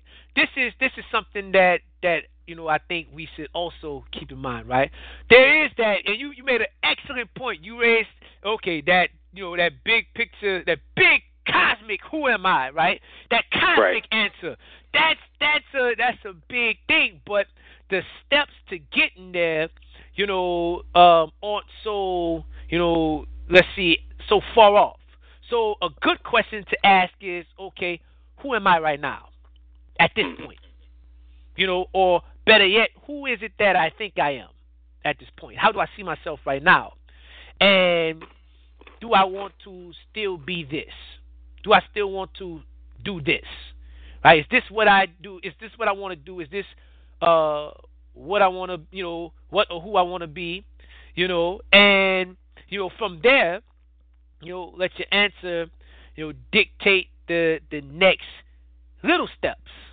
Right? The next little steps. You know, it's it's it's um, you know, everybody's always in a rush. You know, Mhm. everybody's always Right. in a rush to to um you know, to make the let's say where we want to go from, you know, Malcolm X to Malcolm Little, right? Uh, you know, in in two days. or Malcolm Little to Malcolm X, pardon me. Right, you right. know, to to you know, to two day in two days time.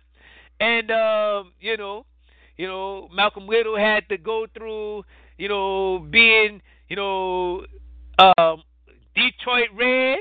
He had to go through being a pimp, a hustler, you know what I mean? A robber, all kind of stuff, doing time, and so on. Climb up the ranks and you know, and then he had to he had to put in some work to actually get there, but you know, it the change um it takes place in degrees.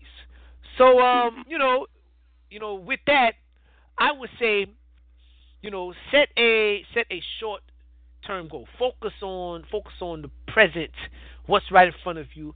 Set a short term goal and ask those ask those same questions but on a microcosmic level. Got it. Okay. Got it. Got it. Yeah, ask those same questions but on a microcosmic level, something that you can that you can grasp. Right? Something that you can grasp um that that's more tangible. And then, you know, it might, you know, it might just um you know, there, and I feel like I'm I'm I'm still missing out on something. Definitely don't want to do it. The um you said the okay, how do we you know, how do we uh Prioritize.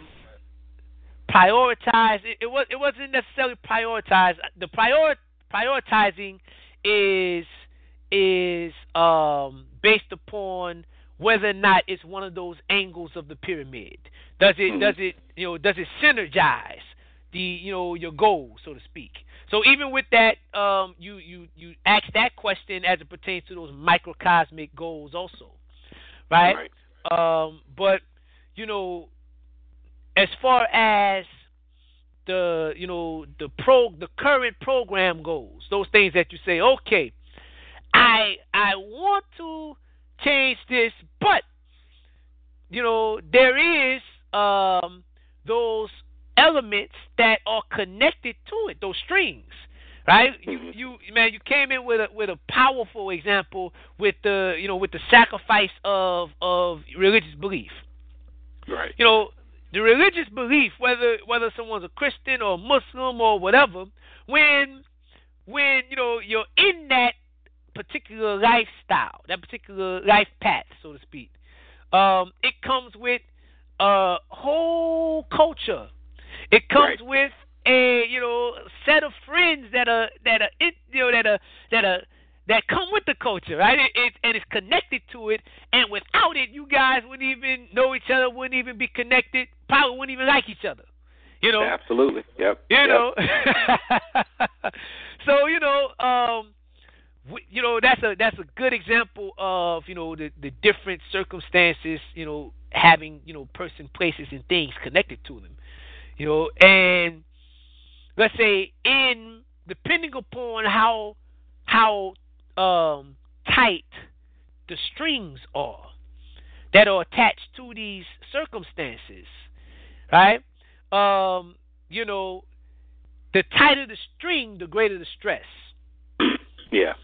Okay, And and it's, almost, it's, also like a, um, it can be a grieving process, you know, to let some of those things go. But Mhm. you know, once you realize that that is not uh, what you want because it's not, uh, I don't want to say not good for you, but it just hasn't worked and it just doesn't make sense.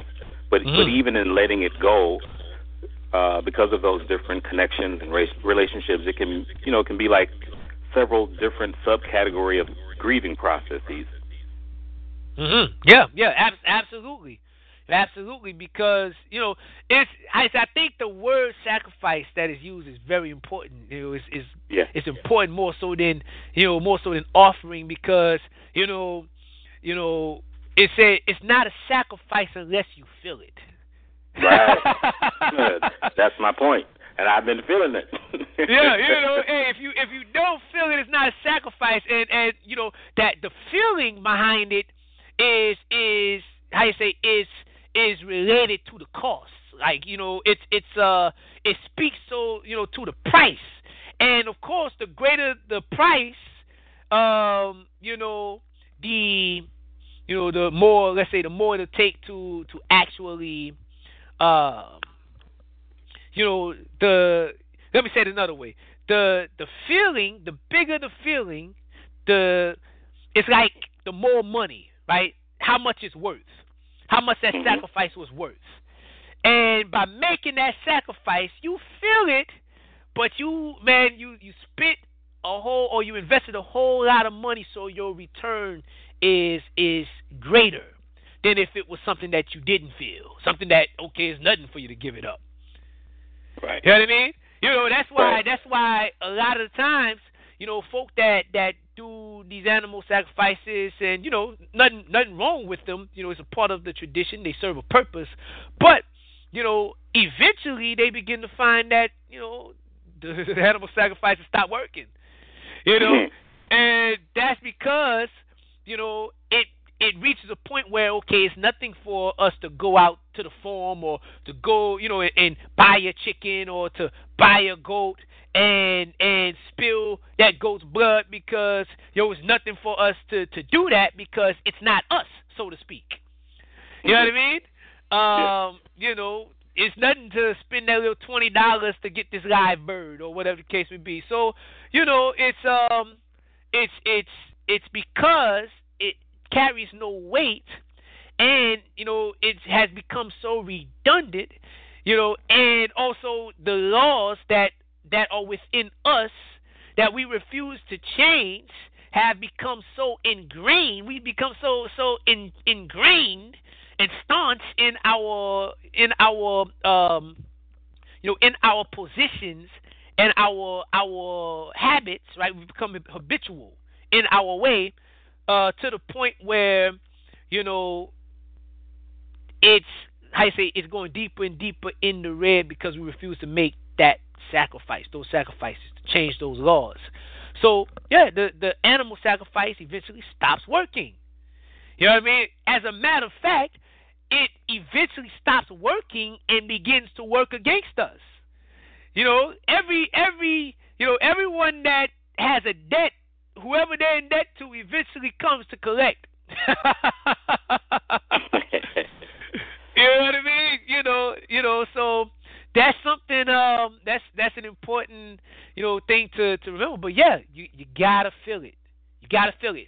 Now, the the brother Dennis, he asked an important question that that was you know that's tying into the you know the point that I wanted to make here was the the the fear, how to deal with the fear of sacrifice, right? The fear, that's the big thing, because you know losing um the strings, right? The person, places, and things that are connected to certain situations, right? The the fear of the the fear of losing them, the fear of different, right? The fear of the unknown. Okay, um, getting over that that's something that you know, let's say from the Kemetic perspective, you would deal with that by by doing the rituals, right? In in you know, let's say psychiatry, they might take you into um, you know, they'll talk to you, of course, see if they can you know do it you know, as a conscious exercise where they take you um, through a through a reasoning process, question and answer. Okay, but um, you know, they might also take you in a little deeper and work on you, you know, work with you in a on a certain subconscious level, so to speak, through you know regressive, um, you know, regressive hypnosis, right? Or um, you know, work with you by implanting certain seeds um, in in your in your subconscious through hypnosis, right? To get you to overcome the fear, you know, through use of affirmations. You're not afraid. You know, when you when you uh, see this, it's nothing for you to uh, to see it because you don't feel any way about it. You know, just just certain things like that. Um, that's that's how you say with this ritual. It, it works pretty similar but in the ritual in the ritual context it's more symbol it's symbol at use and there's there's forces um, natural forces that that are within us that are being turned on right? Or the volumes being turned up.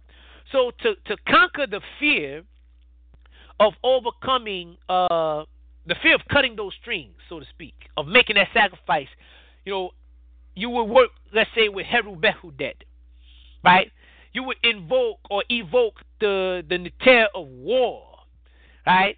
Um, you know, you would evoke the Neter of war to to manifest the courage to to separate or, or detach from uh, whatever it is that that you have a hard time letting go of, right? And through constantly working on those rituals, seeing yourself as Heru Behudet or seeing yourself manifesting um, a Heru Behudet um, personality, Heru Behudet persona, right? Replaying that image in your mind where you're you're walking away from whatever it is, whoever it is, and you replay that image in your mind in a state of meditation, right? Over, you know, X amount of time. Some people say 21 days to form a habit, 21 days to break a habit, right? Um, you know, whatever the case may be, by constantly working on a deep level, like, you know, in meditation and and, you know, seeing yourself courageous, walking away, uh, facing your fear, right? Separating or detaching from whatever's detrimental. That's a way to to slowly or gradually program or reprogram yourself to function and think and feel differently. Do I? Make sense? Yes, sir. To you. Appreciate it. All right. Excellent question, brother. Appreciate that. All right. I'll be back. All right. That's up. That's up, bro. All right, all right.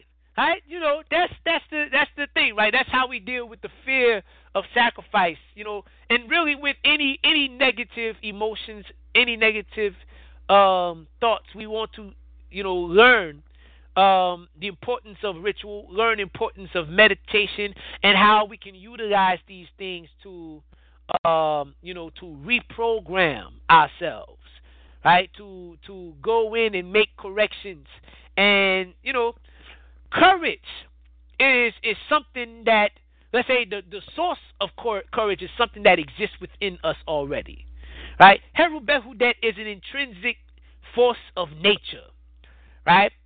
Um, the force that's needed to um, how you say overcome. Let's say if we're if we're dealing with a struggle with anything, right? A habit. You know, you might work with Heru Behudet. You might work with Heru, the son of Oser Onoset, right? Heru Sah Oser Oset. Um, you will work with these forces to have the courage to overcome, right? The courage to to um, to fight with, right? The strength to fight with. You know, evoke that warrior spirit to fight whatever that habit is, fight whatever that fear is, and you work with Heru, uh, the son of an Osir Set, to gradually uh, cultivate command and mastery over yourself, so that you can sit on the throne as the king or queen in your life. Okay that is how I say that is um how we deal with it. That's the importance of our ritual. That's the importance of our our Neteru and you know their role as as archetypes, right? Archetypes and symbols that we can use to to over you know to to program right to program ourselves to effect change. Okay. Those of you that are just tuning in, this is your brother Unc Benu listening to Khu Khem Radio. We're dealing with the subject of science of sacrifice, part two. Okay? Um, you know, man, we we've been dealing with some heavy stuff, and you know it's about to about to get a little bit more deeper. You know, the QM she asked a question earlier as it pertained to you know the statement that I made. Um, you know, at the top of the show that you know no matter what being type of being you may be or what dimension you may find yourself existing in, etc. so on. Everything that exists, if a change is to take place, it requires a sacrifice. Right? For everything that exists. Any everything and everyone that exists, it requires a change. It requires a or it requires a sacrifice in order for a change to take place. And this is not uh, this does not exclude a divine being, right? Neter, right? The creator, right, had to make a sacrifice. Okay? The creator had to make a sacrifice in order to bring forth creation. Right? How? How you say? How? you know what I mean? When we look back, let's look at, for instance, the the uh, you know, the cosmology of Enu as it pertains to Ra. Okay? Before Ra came forth, there was Nu. Okay? And, you know, Nu corresponds to the infinite abyss, right? The infinite abyss or the, the quote unquote chaos. Right? This is the infinite unformed matter, unformed or unconditioned intelligence of the universe. Okay, this is the uncreated universe. There's no there's no um you know no form, no direction, no order, no um sense of time or space, right? No sense of direction, none of that. No perception. Okay? It's just infinite potential. Infinite potential. Right? You got this infinite potential, but it's in a state of noon, right? So nu is noon. Nu is in a state of noon, and noon means inert or inertia. Right?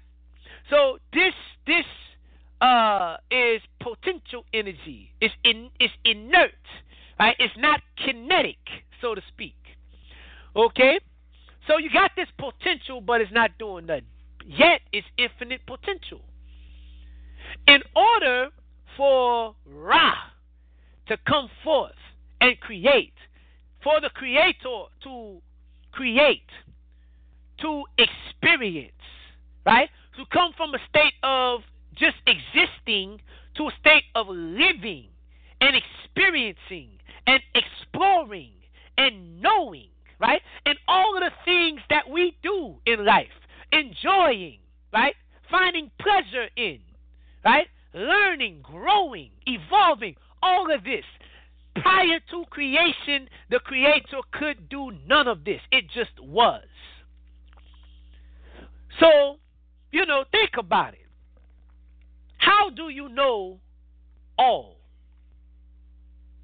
What is all? Right? All in mathematics is undefinable. Right? It's indefinite. How do you quantify all? How do you classify all? Define all for me. Describe all for me. Tell me what it is. you see, so how can you know all? How can you experience all? Right? So, Nebejer, right? The the Lord of the limits, or the Lord of all, right? The source, knew, existed. It simply existed. It's pure being, but no experience. So, in order to come from a state of being into a state of living, it had to impose limits on itself. Right? It had to impose limits within its infinite being. It had to take a portion uh, from its infinite source, right? Its infinite essence, the infinite matter, the infinite intelligence. It had to had to circumscribe a portion that could be used to create. Just like if we're going to make something, we don't take all to make it, right? Whatever that means, right? Whatever all means, we don't use all to bake a cake. We can't use all, right, to brush our teeth. Right? We can't use all to build a car, right? To build a computer, right? To paint a picture. We don't use all kinds of colors when we're painting, right? Or all modalities when we're painting or using, you know, creating art, right?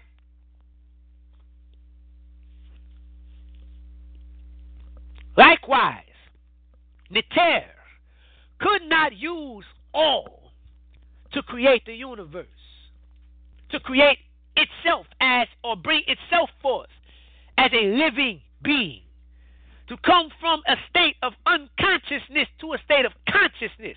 See, this is the thing.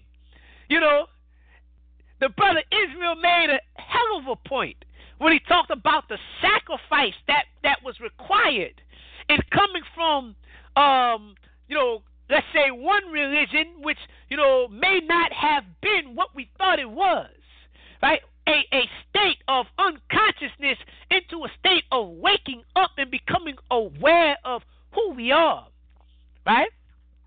The sacrifice that it required to come from a state of unconsciousness into a state of consciousness, right? But this is the deep thing. Neter is on the same journey as you. right?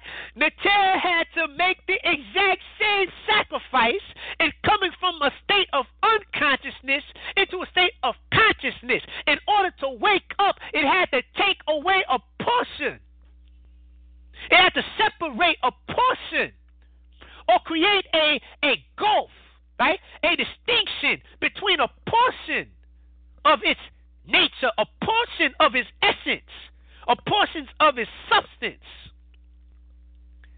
in order to wake up. It had to make a sacrifice. In order to create, it had to make a sacrifice. You see? So Ra rises out of Nu, but he's the substance of Nu. Right? He rises out of Nu, but he consists of Nu. You see? And even going further, when Ra, when Ra brought forth from out of himself. right? Ishu and Tufnut, it says that, you know, they caused his eye to be weak, or they caused Nu to be diminished. right? So even in the creation of the universe, Neter, the Creator, had to make a sacrifice. Right? When Ra brought forth Ishu and Tufnu, they came forth from out of him. He had to give of himself. And Ishu and Tufnu brought forth Nut and Geb, right? From out of themselves. Right? And Nut and Geb brought forth Oser, Heruar, Sutesh, Oset, Nephet from out of themselves. Sacrifice. Even when we create life, a father has to give of his seed, which is which is the physical manifestation of the spark of life. Giving of the seed is giving of his life, giving of his life force. That's why that's why you be so exhausted after you let one go. you be tired. You, you you lay out, you fall out. Right? And if you keep letting them go, right? You keep letting them go in a short period of time, you run into that brick wall. Right? Because there's there's you know there's you know nutrients in that in in that fluid in your seed. Right? There's nutrients that are being pulled from different places. There's nutrients that that the eyes need. Right? There's nutrients that the nerves need. It's cerebral spinal fluid that your brain needs. That your adrenals need. You see? There's nutrients and hormones being pulled from other places. Your organs, your body makes a sacrifice to, to create that seed that brings forth life. This is why it is said of Oser that life springs up to us by way of his loss of it. Oser represents the seed of the Father. Right? And on a cosmic level, his dismemberment, his death represents the creation of the universe. The mother, right?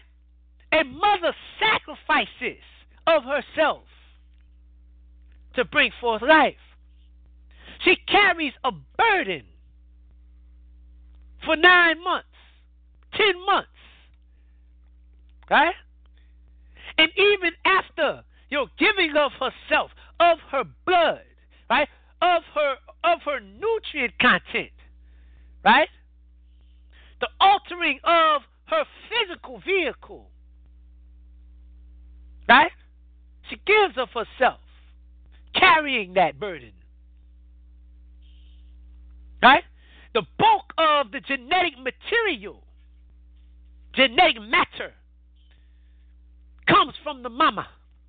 Right? She gives of herself. Emotionally, psychologically, she gives of herself. And even after this child is born, she carries this child still, nursing this child, nourishing this child of herself.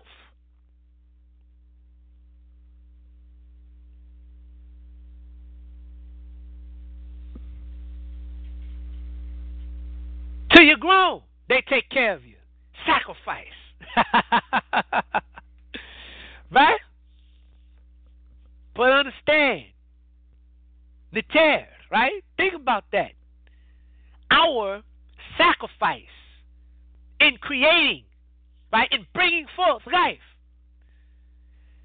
is identical to the sacrifice that nature makes, that the Neteru make, that Neter, the Creator, makes and made. Is on the same journey that we're on because it's the same journey, it's one journey. It's the continuity of the same journey. As we mentioned when we opened up the show. It's only one being in existence, period.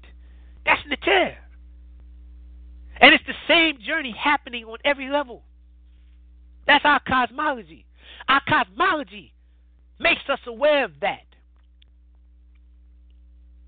Applicable in all aspects of life. Right? But think about this. You know, even even the creator must sacrifice. Right? Even the creator must sacrifice. Right? Think about that. The universe had to make a sacrifice. okay? You know, the universe allegedly went through a big bang. Right? And we go through big bangs in life. Making that abrupt change or that change that hurts, that change that makes you say, ouch, yikes, that change that elicits fear in you. It's a big bang. It's a, a part of the sacrifice that's necessary for change. You know?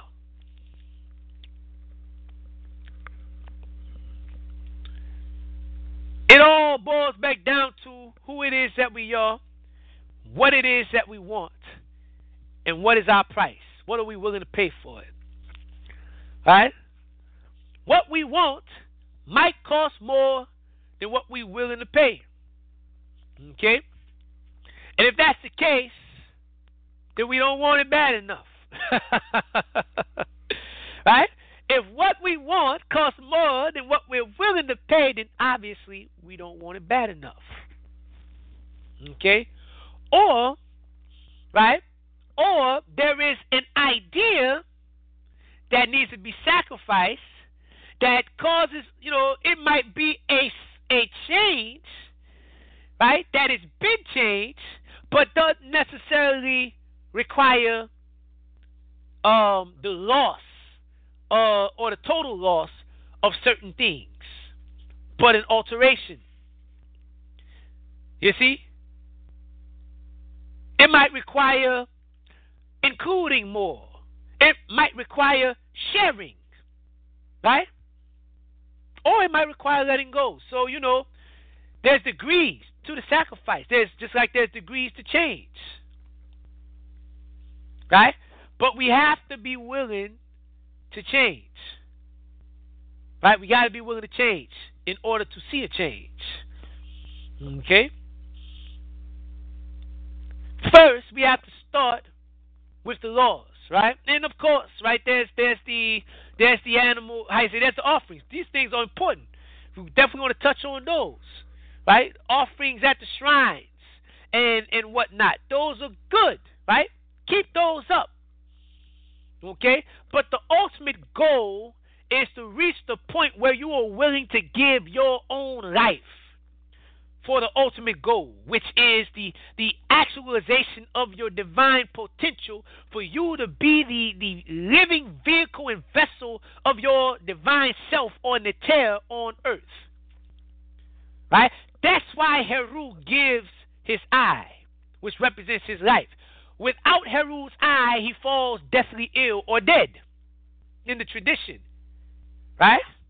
That's the that's the tradition. When injury happens to Heru's eye, he's pretty much dead. Okay?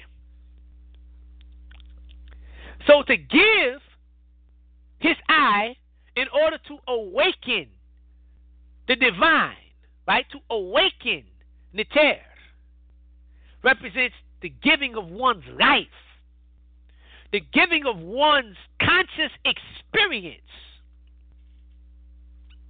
to serve as the vessel to give life to Neter.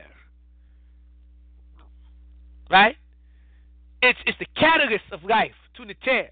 And after this, Oser, you know, because of Heru's offering of himself, he transforms into Sakari, sits upon the throne in the spirit realm, alive, awake, and rules the world outside, the external world, through Heru.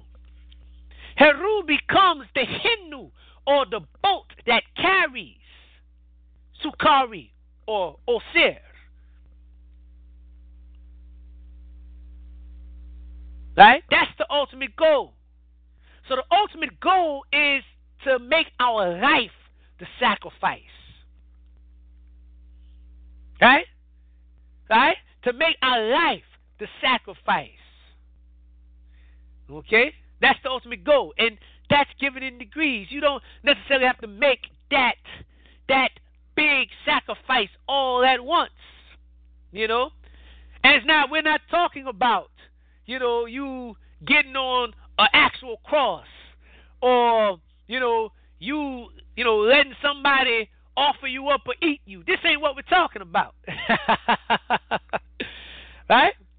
We're talking about making the changes, right?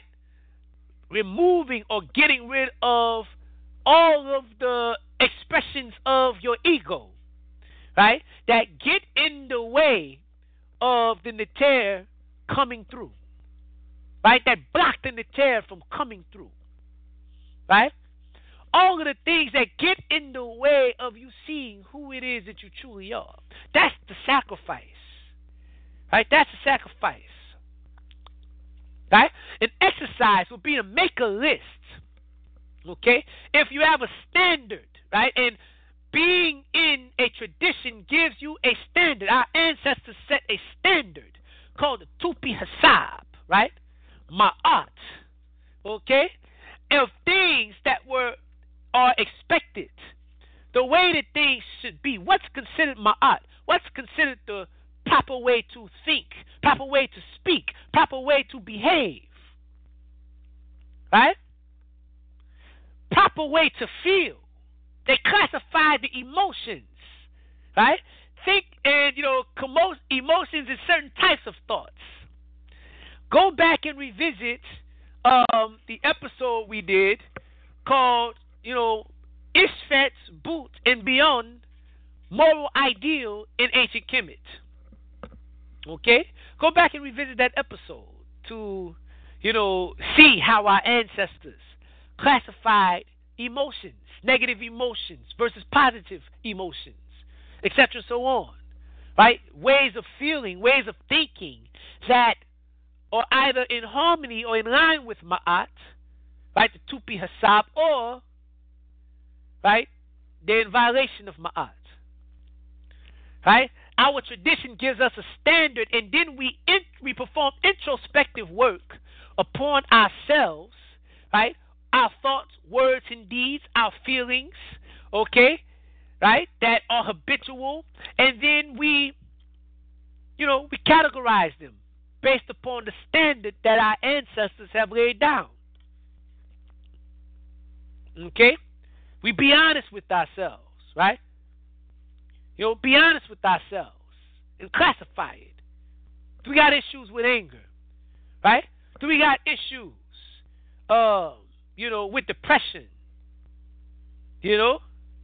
We ask ourselves, are we fearful? Do we find ourselves constantly being afraid or anxious? Anxiety. Be honest. Okay? Write it down. Whatever it is, right? You write it down and classify it. You know, taking a step further, you begin to ask your, you know, think about when it is that you most often feel these, you know, feel these things or think this way. When is it? Who's around? What's happening? Okay? When these feelings or these thoughts begin to rise. And then you ask why. What is it about it? What is it about this person that that rubs me the wrong way? Right? And then after you answer that, you then ask yourself the question, what is it about my my perspective on this situation?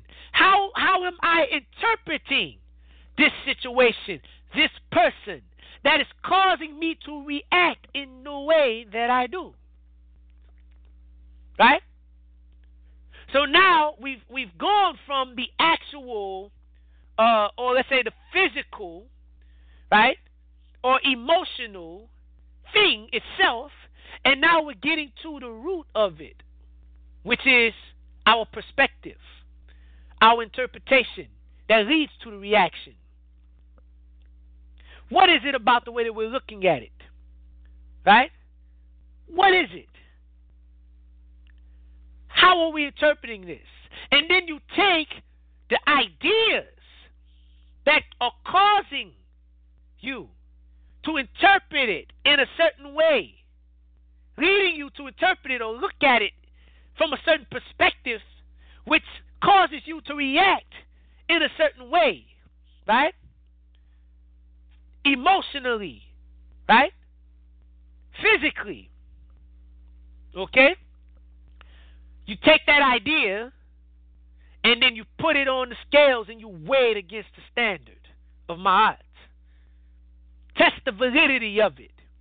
Is it in line with righteousness? Is it truth? Is it factual? And then from there, you make your necessary adjustments or corrections in the same degrees, beginning with the root in the mind, in the spirit.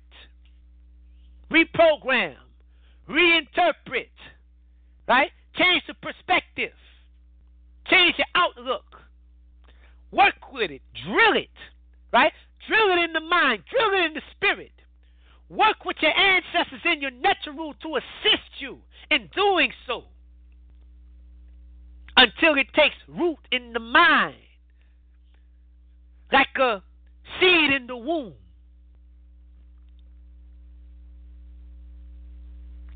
Right? And you nourish it and nourish it and nurture it until it comes to term and is born in your reality.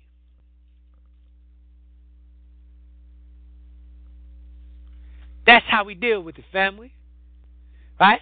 That's how we deal with it. Okay? But we got to be willing to give up certain ways of thinking, right? Certain ways of belief. We got to be willing to give up beliefs, right? It all boils down to to the perspective, the interpretation, the idea, right? Even with the things, right, that we feel as though we can't let go of it, put them on the scales. Why not? Why can't we let it go? Why can't we sacrifice it? Why do we feel as though we need it? What's the cause of that feeling or that belief? That things will be so terrible if we let it go. What is the fear stemming from? Why are we afraid?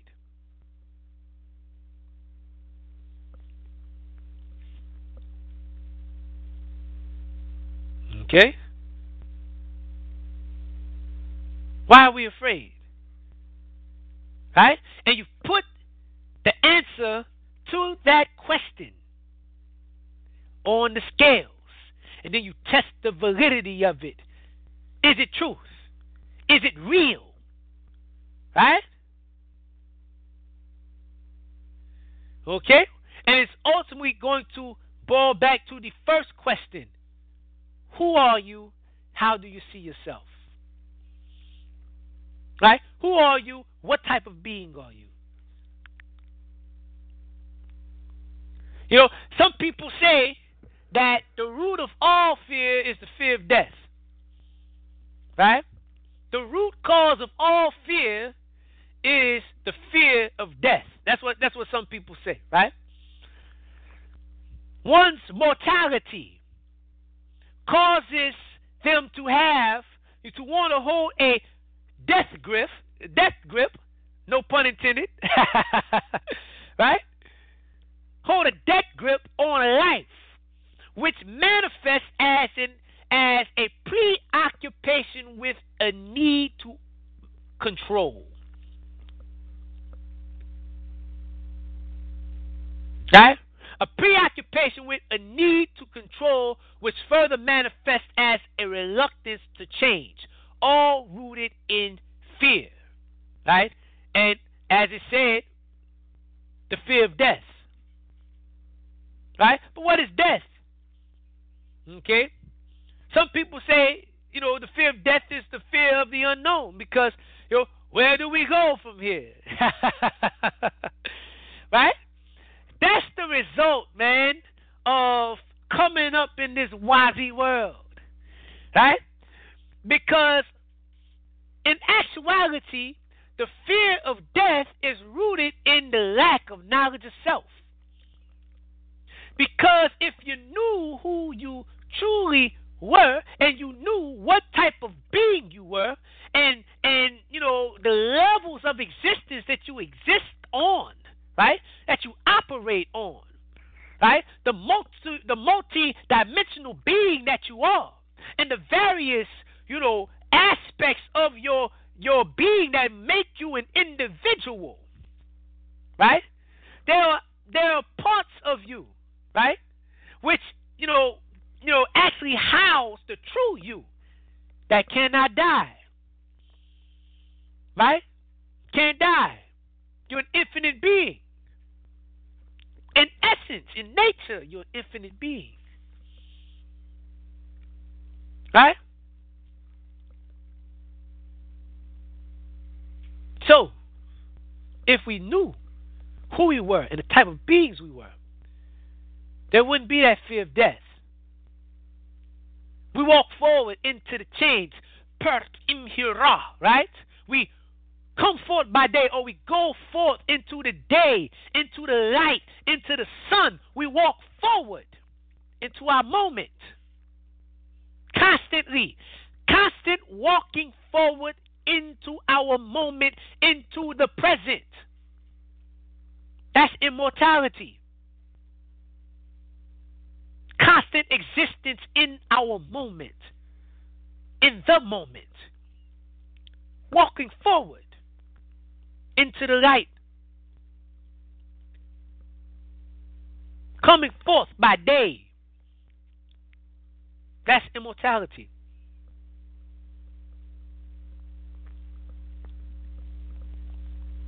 Right? And when you think like that, when you realize that, and you and you take the time to implant. See, that's the next step. You take that theory. Let's say it's a theory for now, right?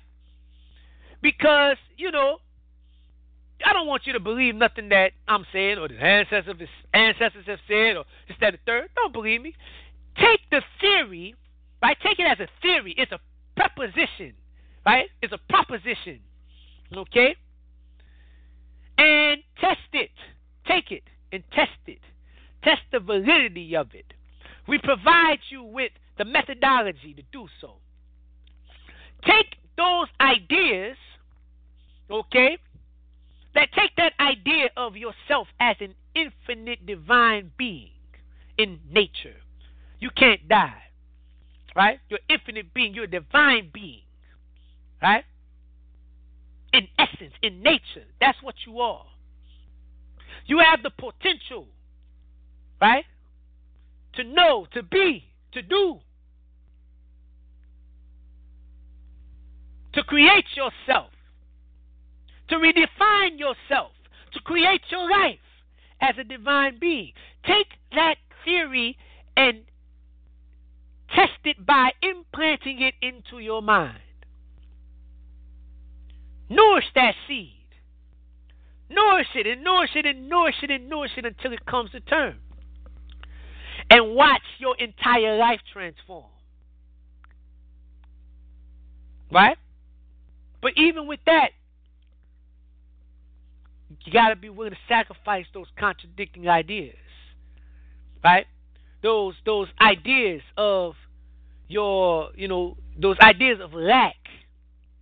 Those ideas that you lack those ideas that you're not worthy, you're not good enough, right? To have the life that you want, right? To to to have, right? The husband that you want, the wife that you want, you don't deserve. You're not good enough to have that one there, right? Take those ideas, right? You know you're not smart enough or intelligent enough, right? To to uh, make the money that this one's making, or to create or invent something, right? To do something different. You you lack, so you must settle for the cards that you've been dealt. Your time won't come because you're not good enough. Right? Take those ideas and put them on the altar Put them on the shrine. Offer them up. Right? Offer them up. Sacrifice them. Right? Yes. There is that initial discomfort. Yes, there is that initial uncertainty. Yes, there is that initial difficulty. It's always difficulty at the beginning. Right? There's always uncertainty or fear that may manifest, right? When we walk forward into the unknown, right? As we move our feet around looking for solid ground, there's always that initial difficulty. You know what I mean? Even the Tab said that in creating itself, he found like he looked around and he didn't find anywhere that he could stand, so he laid a foundation in Ma'at that he could stand and walk and build upon. We got to do the same. When we walk forward into the unknown, into new circumstances, we have to be willing to lay a new foundation for ourselves to walk upon, pave the road for ourselves.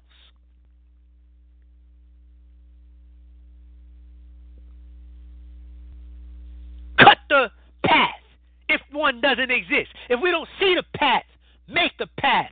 Cut the path. Chop the tall grass. Clear the land.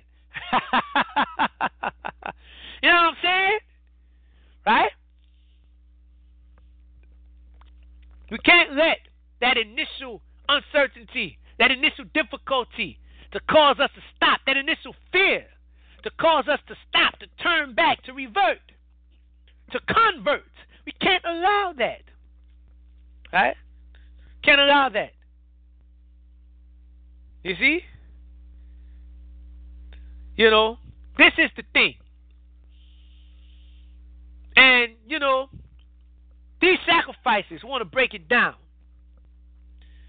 They, uh, you know, they vary in degrees of reach. Right? Think about it. When we look at the physical, you know, the gross, dense physical realm, right? We see apparent, many apparent separate things, right? Many forms, many vehicles, many apparent separate things, right? And, you know, Take, for instance, your physical body. You got two hands, two arms, right? Two legs, two feet, okay? Ten fingers, ten toes. You know, unless you like your brother here, you know, you might have been born with two extra fingers. That's what gave up a little secret. I ain't got them no more. They, you know, they, they cut, but you can see the bumps there. okay, but you take right uh, that for instance.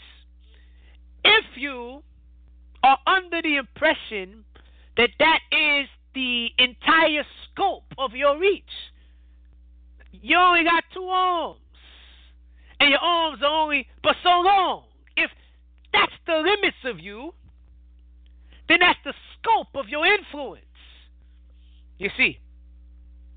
And each thing that we sacrifice physically, right, is limited in scope as well. So, that animal sacrifice, it'll get the job done, but only for so long. It'll get a job done, but there's a whole lot of work left to do. Right? But just like physics teaches us, right? Which our ancestors laid down countless thousands of years before, right? As we begin to leave or explore, right, or observe things on a less dense scale, a more subtle level, right? The more abstract things become. Once we begin to leave the concrete, the more abstract things become, right? The more subtle things become, the more abstract things become, the more certain lines begin to disappear, right? Ultimately, till we reach a point where separate things no longer exist. It's all one. You see. Right? So, as we begin to walk from the gross, the concrete, the dense, right? The physical into the more subtle, the more abstract, right? The greater the sphere of influence becomes. And the more we begin to identify with the subtle, the abstract, than just the concrete or the dense, the greater our influence and reach becomes. The more subtle the sacrifice, the more or greater effect it has, and far reaching effect of change it has in our lives. You see? It's like it's like you know when you sacrifice something physical. It's like addressing an illness by you know giving medication that cuts uh, that moves away the side effect or the symptom. You see? You deal with, you know, Western medicine, they deal with the symptom of a disease and not the cause or the root. You see? You go, you deal with more traditional um, ways of healing. They address the issues in a systematic way, in a holistic way dealing with the root. Right? When we only sacrifice physical things, right? The symptom might be gone, but only for a short while. But the root, right, which is more abstract, still remains. So the symptoms may return and there may be other issues that exist in other places that may seem non related on the surface, but beneath the surface, they're absolutely 100% related. You might have an issue, you may think you have an issue with your marriage. You and your wife can't get along, right? It's a power struggle in your house. You may think that the problem is with your wife or with your husband. And what's needed is, right, for them to either change or go. That's what you think. okay? But in actuality, your problem is with Hetheru. Your own Hetheru needs to be nourished, needs to be turned up. Because your your your malnourished Hetheru is manifesting as the inability to harmonize in your relationship. You see? It's manifesting as a lack of harmony, inability to dance. And that's why your marriage is a wrestling match instead of a dance, a struggle instead of a dance. It's because Hetheru needs to be turned up. You see? And, you know, whether we are aware of it or not, this in this this this inability to harmonize, right, may exist, more than likely exists in other aspects of our life, but we're not aware that it's all related. You know, we don't we don't connect it to the issues in our marriage, right? You see. And when we don't do that, we just point the finger, we point the blame. But in actuality, no. It's Hetheru. It's our own Hetheru that needs to be turned up, needs to be fed. So that we can harmonize better. See, this is the thing. Harmony is harmony, regardless of where it applies. Harmony is harmony. And if we are ina- unable to harmonize,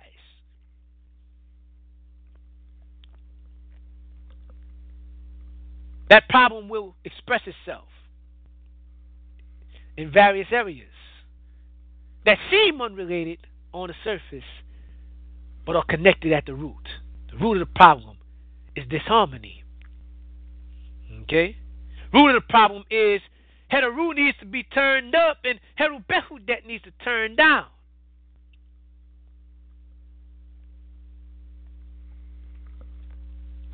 Right? Root of the problem is we need to dance instead of wrestle, go with the flow instead of the power struggle, struggling for control.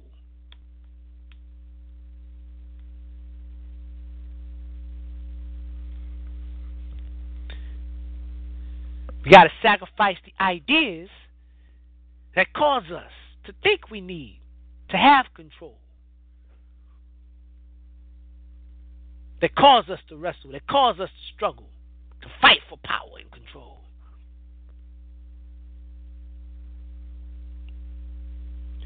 Those of you that are just tuning in, this is your brother Unc Benu. You're listening to Khu Khem Radio, dealing with the subject, the science of sacrifice, part two. Right?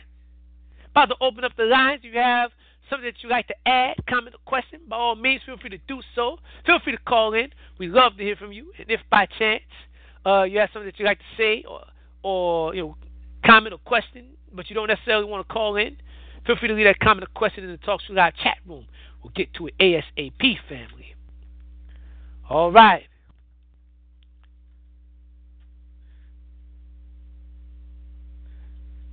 Hetepu, my brother Dennis. What's Yes, the good word? Oh man, uh, uh, good stuff, man. Uh, I was just wondering, uh, in the in the story of Haru, uh, trying to trying to take back his father's throne and things. Uh, is there any is there any uh part in there where where Haru had to sacrifice something in order to gain that that that throne back? Two, two, two, right?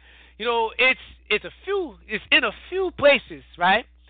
um, you know, we have the you know the sacrifice of of course he gives his eye he loses his eye a few times right and you know by by connecting that symbolism to other you know other parts of the tradition when Heru is blind or let's say the negative aspect of Heru is considered blind okay um you know so that's found in like the the pyramid text you know, it talks about Heru and his bad coming, so to speak. And, you know, he's as one that is blind. And when Heru is blind, it said that, you know, he's extremely dangerous. He cannot tell um, his friends from his enemies that which is, you know, to his benefit from that which is for his detriment. You know what I mean? So just think about, uh, for instance, someone with a Heru personality type, someone that is has a strong sense of self, individuality, um, you know, the leader type, um, assertive, you know, type that uh, you know, want to do things their way. Okay?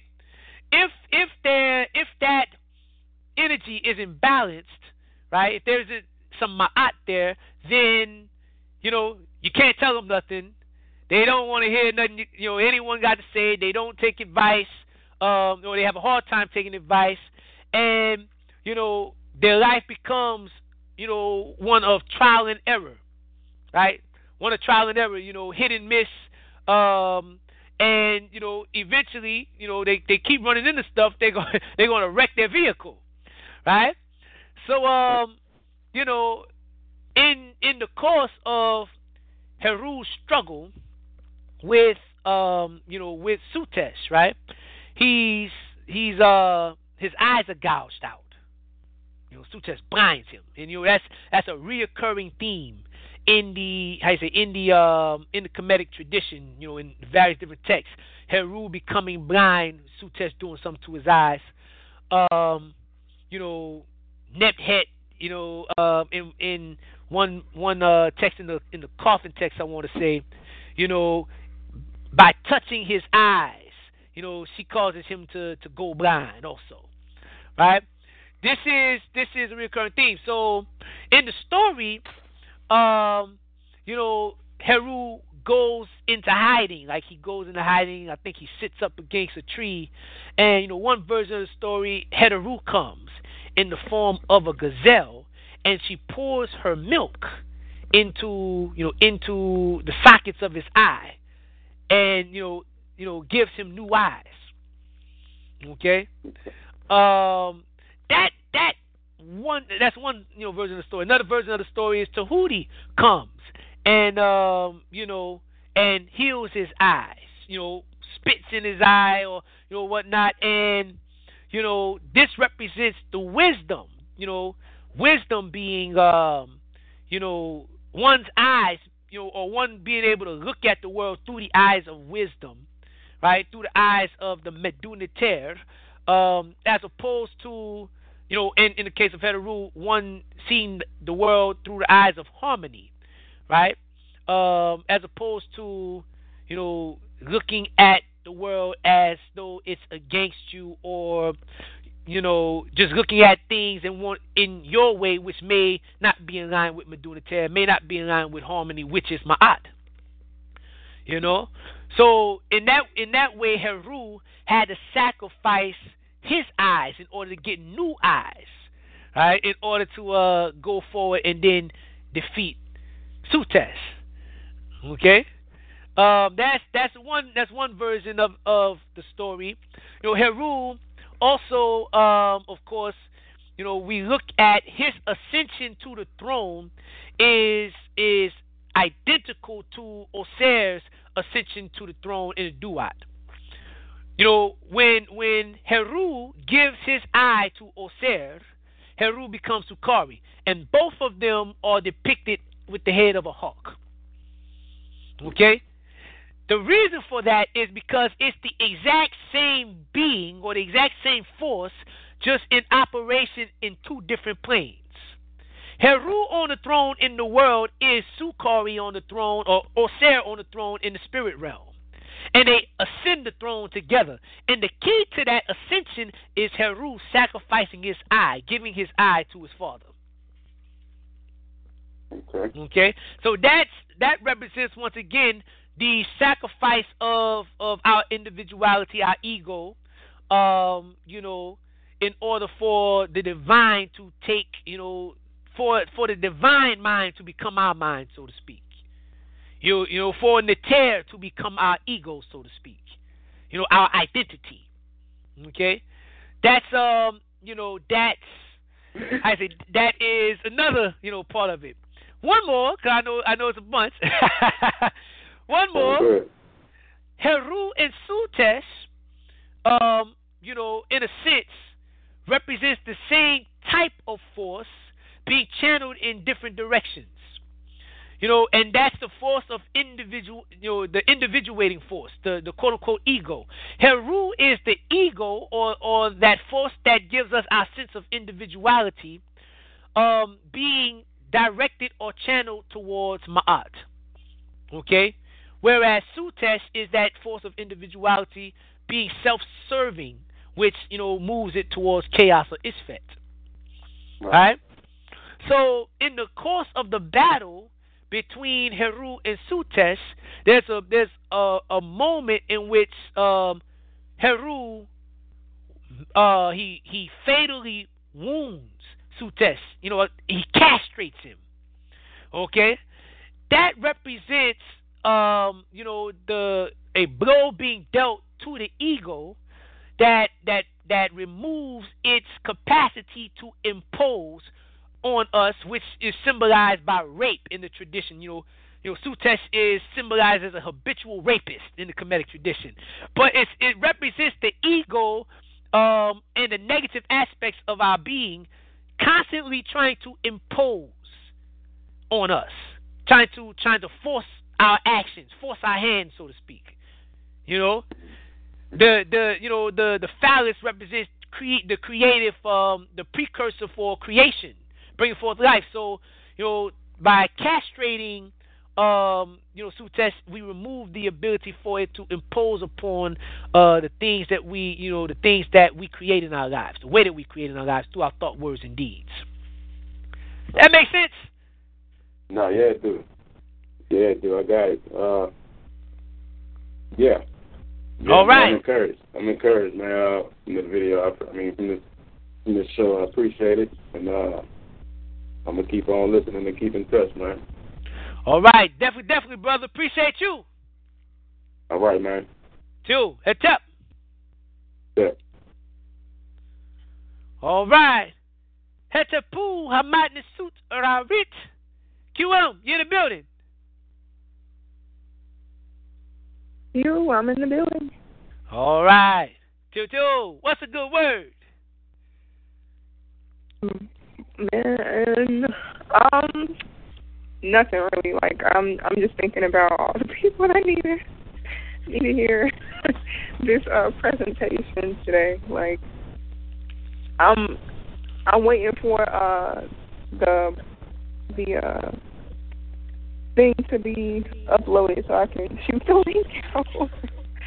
but um, but yeah, I, I don't have anything to to add at at this moment. Just chewing on everything you uh you know laid out. Sitting here thinking about a lot of things and um just ready to uh put some of the the stuff into into practice. Tio, Tio. All right, that's a good word. Good to go. Mhm. Good to go. Good to go. All right, heads up. Good to go.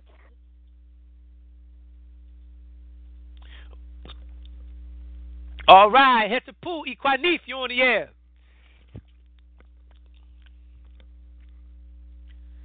Equanif, you in the building.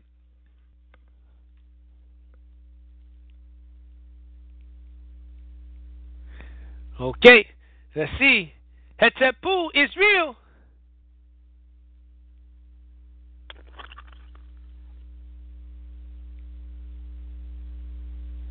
Israel, you in the building. How you doing, brother Banu? All right, two two, two two. Uh, you got Yeah. any comments or questions?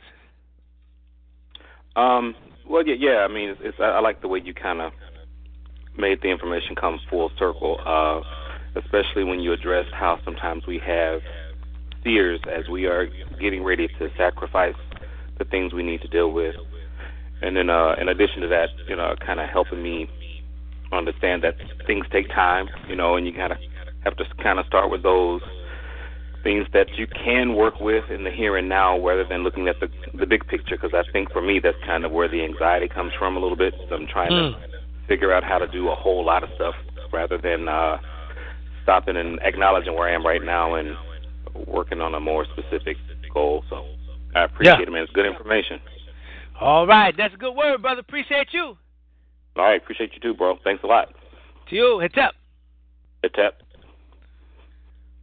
All right, all right. Those of you that just tuning in, this is your brother Unc Benu. You're listening to Khu Khem Radio. We're dealing with the subject Science of Sacrifice Part Two. Right? You know, about to about to bring it home. Right, about to bring it home. But um, you know, definitely want to say this, right? Want to say this. Um, you know, the it's it's important to know that in order to get something different, right? To see something different, we got to be willing to do something different. Okay? Um, you know, we got to be willing to do something different. And and of course, that fear, right? That fear of the unknown um definitely will, you know, definitely will rear its face, but that's why we have our our, you know, tradition. That's why we have our rituals um, you know, to to you know, to deal with that, right? To deal with it when it does rear its face. You know, but it's a um, you know, it is a it is a process, but it is important for us to realize when we look at the goals, right? The type of goals that we have set for ourselves. Um, you know, whether it be, you know, collective communal goals or, or whether it be on an individual scale. I mean it you know, it takes change. If you don't have, you know, for instance, if you don't have the skill set to get a certain, you know, um, job that you want or to work in a certain profession that you want to work in, you know, you might have to take some time to actually learn to develop that skill set. Okay? And that could require you to spend money or spend time or both in order to do so right? It, it it requires a sacrifice. Right? How bad do we want that profession? You know, if you want to, you know, you know, there, there's a saying: it takes money to make money, right? You know, if you want to uh, make money, you got to be willing to spend money in some kind of way. Whether we talking about playing the, you know, playing the stocks or playing the slots, right? Whether we're talking about, um, you know, we're talking about investing, we're talking about, um, you know, getting ourselves into a certain position to to meet certain people or make certain connections that will that will allow us to you know do things to you know do the things that we want or get the things that we want. You know it it takes us being willing to take time energy spend time spend energy um you know spend money and we may have to take that money from other places take that time and energy from other places that we've currently invested in you know, invested it in, right? Um, you know, that goes back to the point of, you know, prioritizing. You know, some things we might just have to diminish uh, our time and attention, the energy that we invest in it, the money that we invest in it. Uh, we might have to diminish it just a little bit. Some of it a lot. Some of it completely, right? Just completely eradicated from our from our life. Right? But um, you know, we have to figure out, you know, how whatever it is weighs up, how it adds up or measures, you know, measures up against um, what it is that we're that we're after. You know, um, you know, it is it is important that we ask ourselves how do these things add on, you know, in the grand scheme of things. You know, how are these things helping me to get what it is that I want? Okay. Um, how important is this, right? Um, you know, taking, you know, and it's it's not always a comfortable thing, right? That's the that's the point. Once again, it's not really supposed to be comfort comfortable, right? Birth is not a comfortable experience for the baby or the mother. Right? It's not comfortable. okay, you know, it's it's it's it's if you're trying to give birth to something new, right? It takes work. It takes work. It takes it takes sacrifice. It takes time and energy. Okay? It takes life. It takes your life force. Okay? Um this I say it takes it takes the willingness to become something else. Right? To to to become something else and to do something else. Something different. We have a problem doing something different, man. Doing something different. Right? But we want diff- we want something different, but we got a problem doing something different. Right? And you know, they say that's insanity. Doing something, doing the same old things and expecting different results. Okay? We have to be willing to do different things, to get different things, to see different things, right? It's it's it's simple, but it's it's difficult in many instances, right? We got to work in order to you know make it less difficult, okay, or to to build up the strength to where we can have the courage to to make the necessary sacrifice and then keep walking forward in that courage as we walk, you know, as we walk towards our goal, okay. Um, know, when we look at our collective, you know, goals, okay, you know, if we want black power, we have to begin to, um, you know, remove or unplug, right, from whatever, you know, whatever, you know, non-black power or power sources, right, that we're currently plugged into, that currently have our time, attention, and energy, our dollars, right? So you hear the cry is buy black, okay? Buy black. You know, I had an interesting conversation the other day, and you know they were talking. You know, I was talking with the you know with this brother, and he was he was mentioning you know some important books that have been written, and you know our we got great scholars, we got great uh, intellectual giants that we've had through the generations that have written monumental works. Okay, coming with blueprints and plans. You know, Amos Wilson, the blueprint for Black Power, right? Um, Claude Anderson, Powernomics, right? Um, you know, we got we got books, okay, that address the problem and also come with solutions. But for some reason, and you know, to be honest, these books um, are not necessarily unprecedented. Okay, they just happen in our time, so to speak. But we've had others before that come with solutions, plans, economic vehicles. Okay, right? Spend, you know, one percent of one percent of the the total um you know GNP so to speak okay or the total you know amount of wealth that or money that black folk in America make. More than a lot of countries right?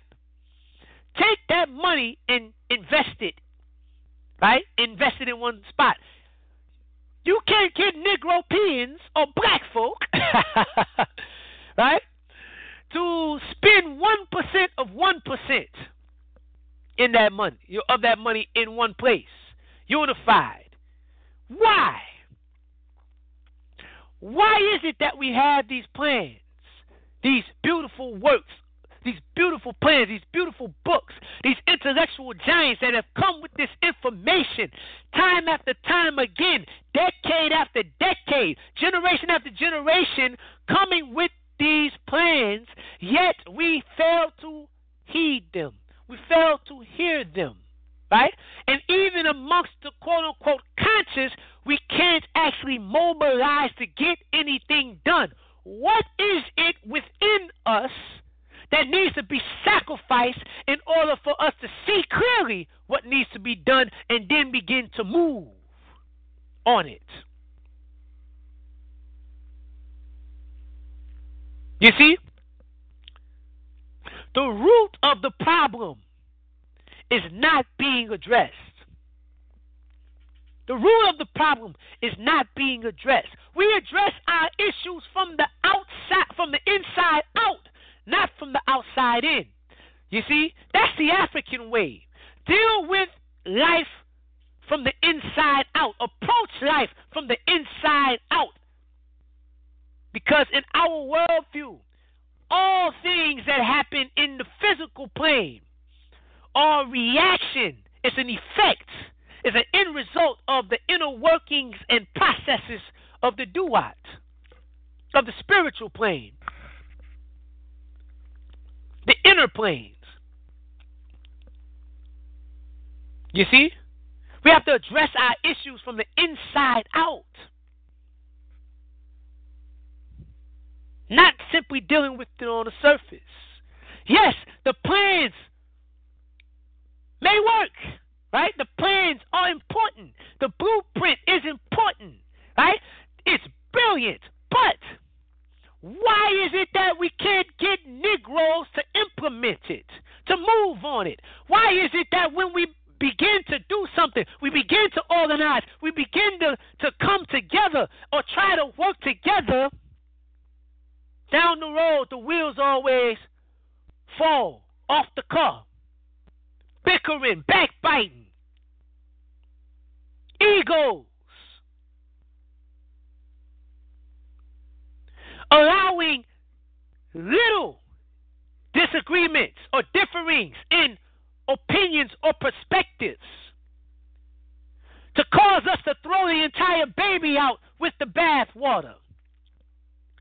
The inability to compromise and to harmonize and synergize. What is it within us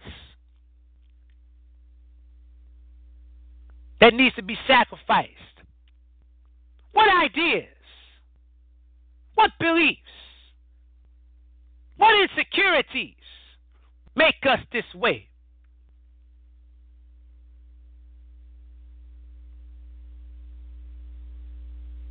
You see, if you don't know, ask Tahuti. right? That's that's Heru in his bad way. Heru in his bad way. You see, may cause one to believe that they are their you know their light is the sun, and it may be. And the people that gravitate towards your light, you know, they rotate around you like the sun. Right? That's all good. But remember that the sun is one star in a universe that we've, you know, in a universe, in a galaxy filled with stars. In a universe filled with galaxies. Right? In in a multiverse, so to speak.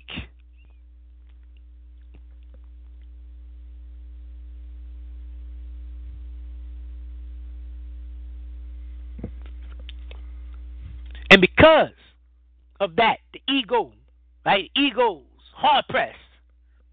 You see? Ego's hard pressed. My way or no way at all. Right? Completely correct and unwilling to compromise or give, even an inch. I disagree with you, even though just because I don't like what you got to say, and I, I think we should try my way.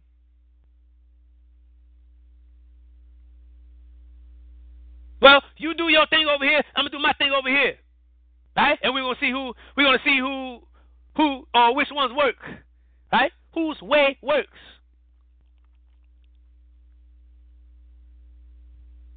Right? Even if you go separate ways, still have the capacity to compromise and be willing to work together and harmonize in the areas that you can instead of just going away hating and, and cutting down. Right? With your mouth.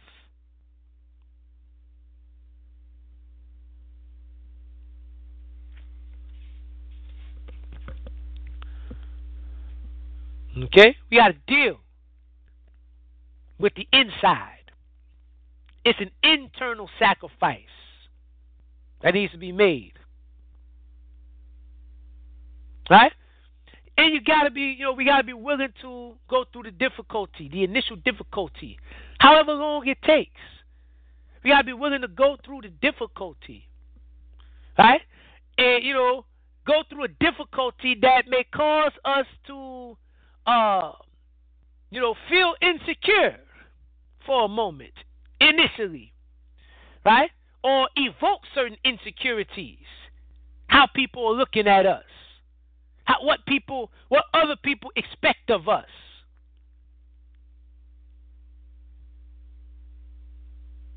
What the society considers to be correct or expected.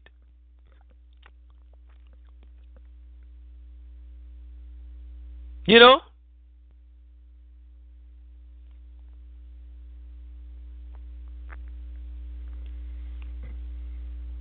It's not for the faint at heart. right? But we got the juice to give your heart a boost. You know what I mean? That juice is the truth.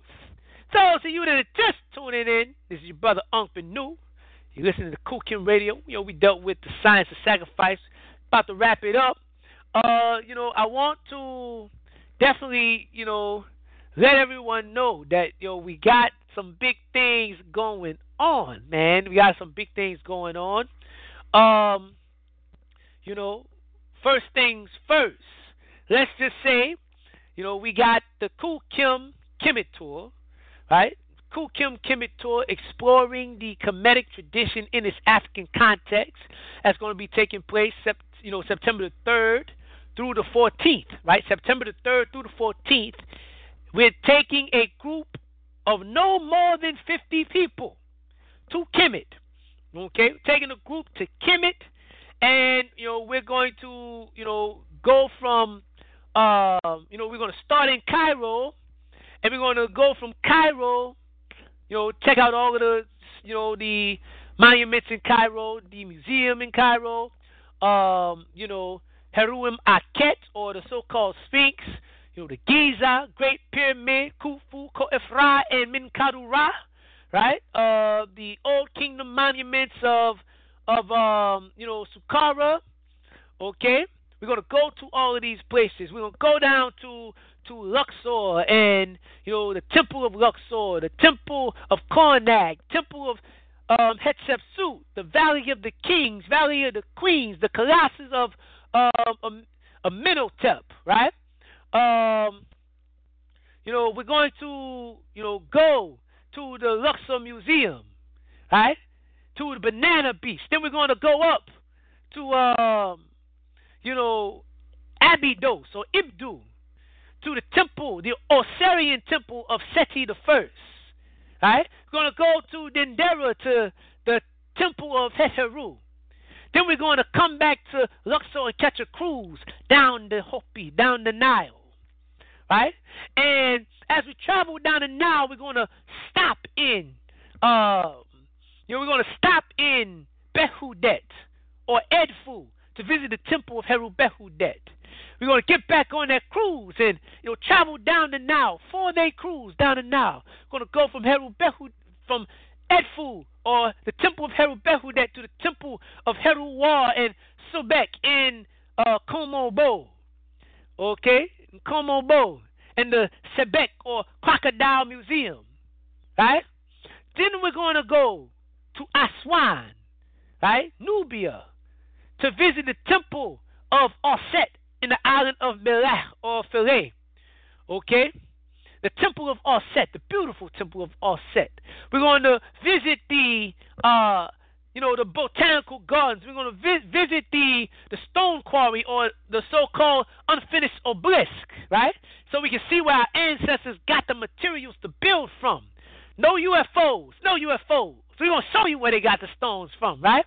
We're going to go to the Nubian village in Aswan to build with the family there. You know, going to be blessed to um, listen to, uh, you know, Nubian brother Mohammed Salah build with us on the Nubian origins and sameness of ancient Kemet, right? The relationship between ancient Nubians and ancient Kemet, how they, how the Nu- the Nubian origin of ancient Kemet, and how the Nubians and the ancient Kemetic people were the same people. He's going to build with us on that, right?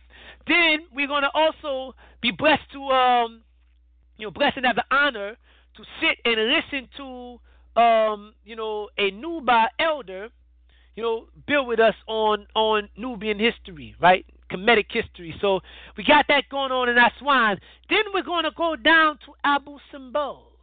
Right, we're going to go down to Abu Simbel, Nubia. So look, beat this. We're starting way up in Cairo, way up in the delta, right, way up at the top, right?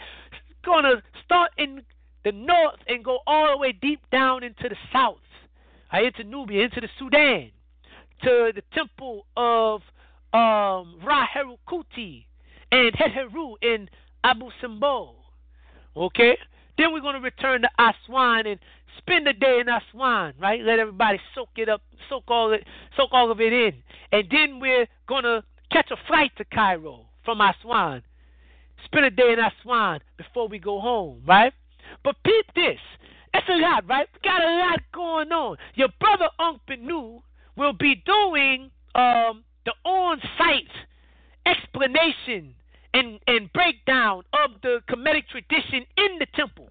Okay? That's going to be going on, right? We got that going on. You're going to learn about the Neteru and how our ancestors venerated them and worked with them. You're going to learn about how our ancestors performed the festivals and made offerings. You're going to learn about how they venerated their ancestors, how our ancestors venerated their ancestors. You're going to learn about that, right?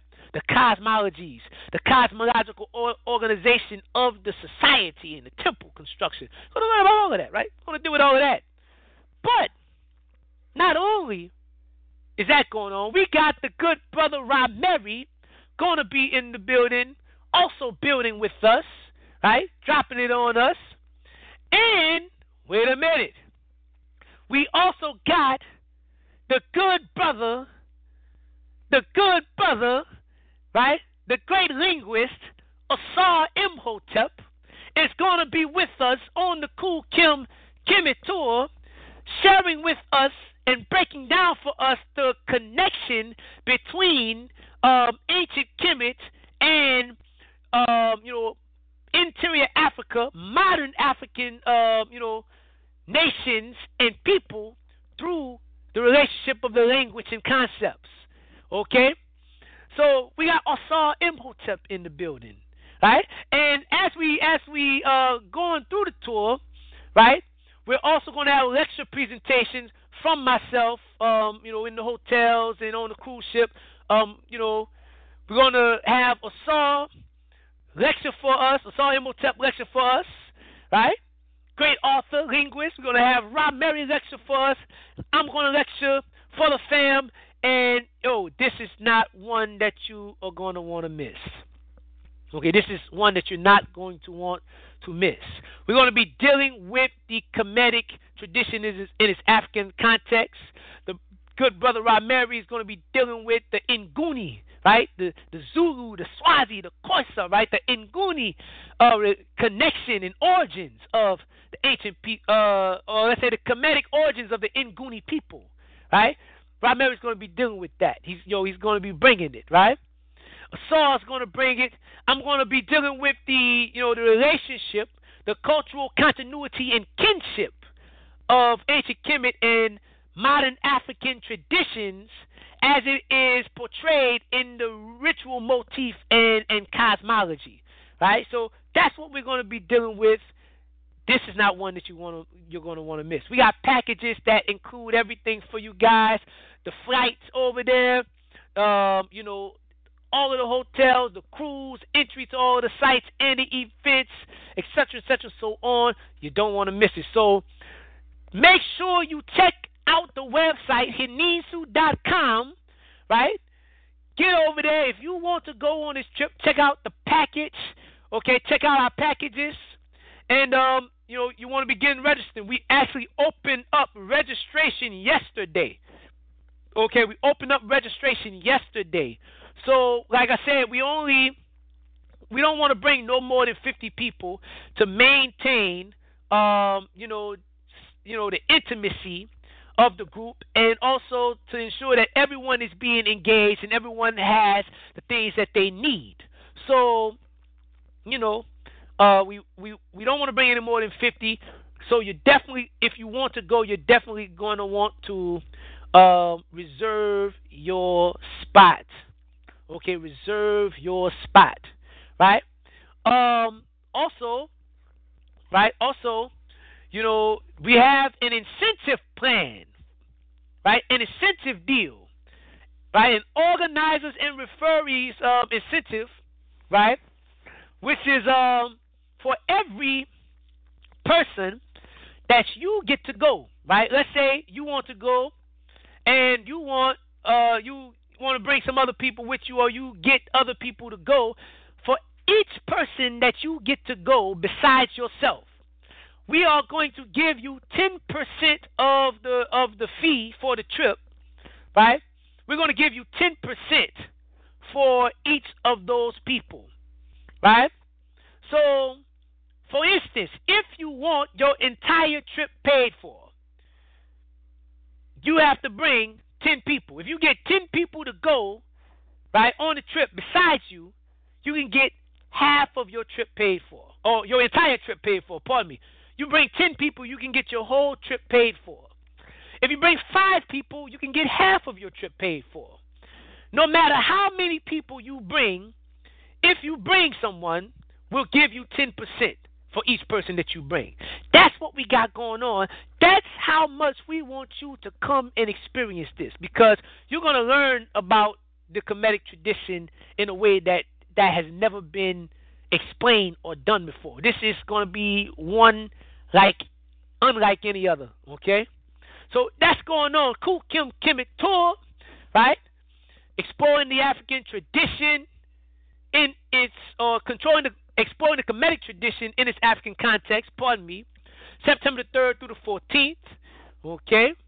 You definitely, definitely don't want to miss it, right? Featuring myself, um, the good brother Rameri, and Asar Imhotep. Okay? Along with some other goodies, right, from the family that's already over there when we get there. All right, so that's going on. You can also holler at us on Facebook for more information, facebook.com slash Henensu. Okay, H E N E N S U, right? Henensu.com, facebook.com slash Henensu. Also, you can, um, you know, contact me on Facebook. Just, you know, get at me, A A N K H B E N U, Aankh Benu, right?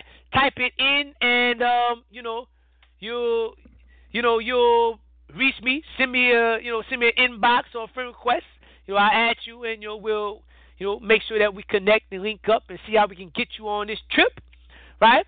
If you're trying to go on a trip. But yeah, just holler at me regardless, even if you're just trying to link up, just holler at your brother. You know, definitely, definitely. But um, you know, that's that's one thing, right? Big thing that we got going on. You don't want to miss it, family. You can also reach me uh, by email, henensu at gmail.com, right? Henensu at gmail.com, H E N E N S U at gmail.com, right, for more information. But um, the registration form for the Khu Khem Kemet Tour is on the website, right? So um, you go to the marketplace on the website, you'll see Khu Khem Kemet Tour, or when you first go to the, the website on the home page, you'll see the flyer. You click on the flyer, and then it'll take you to the page where you can see the itinerary, all of the details, the terms, etc., so on, and make the you know you know sign up with the registration form and make payments. We also have a recommended payment plan. Um, you know, you can pay all in at one time if you want, or you can pay gradually. Uh, you know, per month. Um, you know, between now and August, right? Now in, you know, let's say July 28th, August 1st, up in there, right? But between now and August, you know, you have time to begin to pay for your trip, okay? If you choose not to pay it all at once. Um, right? That's the good word, right? But you can register and pay at the website. Um, we also got the, you know, the tour getting ready to go down, featuring myself and the good brother Tahir RBG this spring. We're going to be dealing with the um, divine African feminine or the divine African woman, right? The divine African woman and her role in African liberation. That's what we're going to be dealing with. You know, um, it's going to be a lecture concert series featuring myself and the good brother Tahir RBG. Um, you know, if you are interested in bringing this series your way, okay, bringing this tour, bringing this lecture and concert your way, okay, send us an email. You can once again get us get at us at henensu at gmail.com or repatnation at gmail.com. R E P A T N A T I O N at gmail.com. And, you know, talk, you know, reach out to us, see how we can get that um that series your way. Okay, that's going down this spring. Definitely not one to miss. Okay? Um check out our products at the at the website, the marketplace. Okay, we got books, we got clothes, we got DVDs, we got music, we got all kinds of stuff. Incense, you know what I mean? For the rituals and whatnot. Pretty soon we're gonna have some candles up there. But um, you know, check us out. Um, you know, henensu.com, check out the marketplace. And um, you know, also check out dezignkulcha.com. D E Z I G N K U L C H A, dezignkulcha.com. You'll check out the beautiful African clothes and apparel. Okay. Um, that's the fam. Definitely, definitely. Check out Repat Nation on on Facebook also. You know, like the page, subscribe. Same thing with the Henensu page. Like the page, subscribe. Um, check out um, Poofy Organics by Candace, right? On Facebook. Like the page, subscribe. Okay? And, uh, you know, support the fam. Vitality uh, in Seychelles. Like the page, subscribe, right? And, um, you know, I don't don't want to leave anyone out. We got a lot of a lot of stuff going on. A lot of fam is you know you know putting in some good work. Um, you know, so definitely definitely um, you definitely want to make sure you support the fam so we can keep on doing what we're doing and you know have some gas in the engine so that we can get where it is that we're trying to go. Okay. Um, with that said, family, you know I think that's that's about it as far as you know the things that we got going on. Um, you know. Oh well, yeah. I'll I'll wait on I'll wait on that other that other um announcement. We we actually will be having another trip, right? That's going to be a little bit closer to home, around November December, right? Late November December. But you know I'll keep you guys posted on the details for that. But um, you know, also my book Remembering Oser will be released in a few weeks. All right, so stay tuned for that. Stay tuned for Hymns of the Whirlwind being released soon from the good brother Tahir RBG. Um, you you can check out Tahir's music, right? The music that you hear at the top of every show. That's the good brother Tahir RBG. You check out check out that music and more at tahir.bandcamp.com. That's T A H I R dot B A N D C A M P dot com. Tahir.bandcamp.com. Support revolutionary hip hop, the you know what I mean, the hip hop Imhotep, the priest over beats. Tahir RBG, check him out, right? Support the good brother. Also, um, now available, of course, we have a few more copies of the black bibelots from the good brother Rob Mary. So, you know, there was only um, 50 of those available in the U.S. We only got a few more left. So you want to get your hands on them while they're still available. Okay? With that said, family, I want to thank everyone for tuning in, for building with us, asking the beautiful, you know, thought-provoking questions. Right? I want to thank you for your time, attention, and participation. I want you to know that you are appreciated. We wouldn't be able to take the show to the level that we that we take it to if you weren't here. Right? So we definitely don't take your presence for granted. We appreciate you. And I want to will you, right, a blissful remainder of your day, right? Out ib, right? Netim ib, right?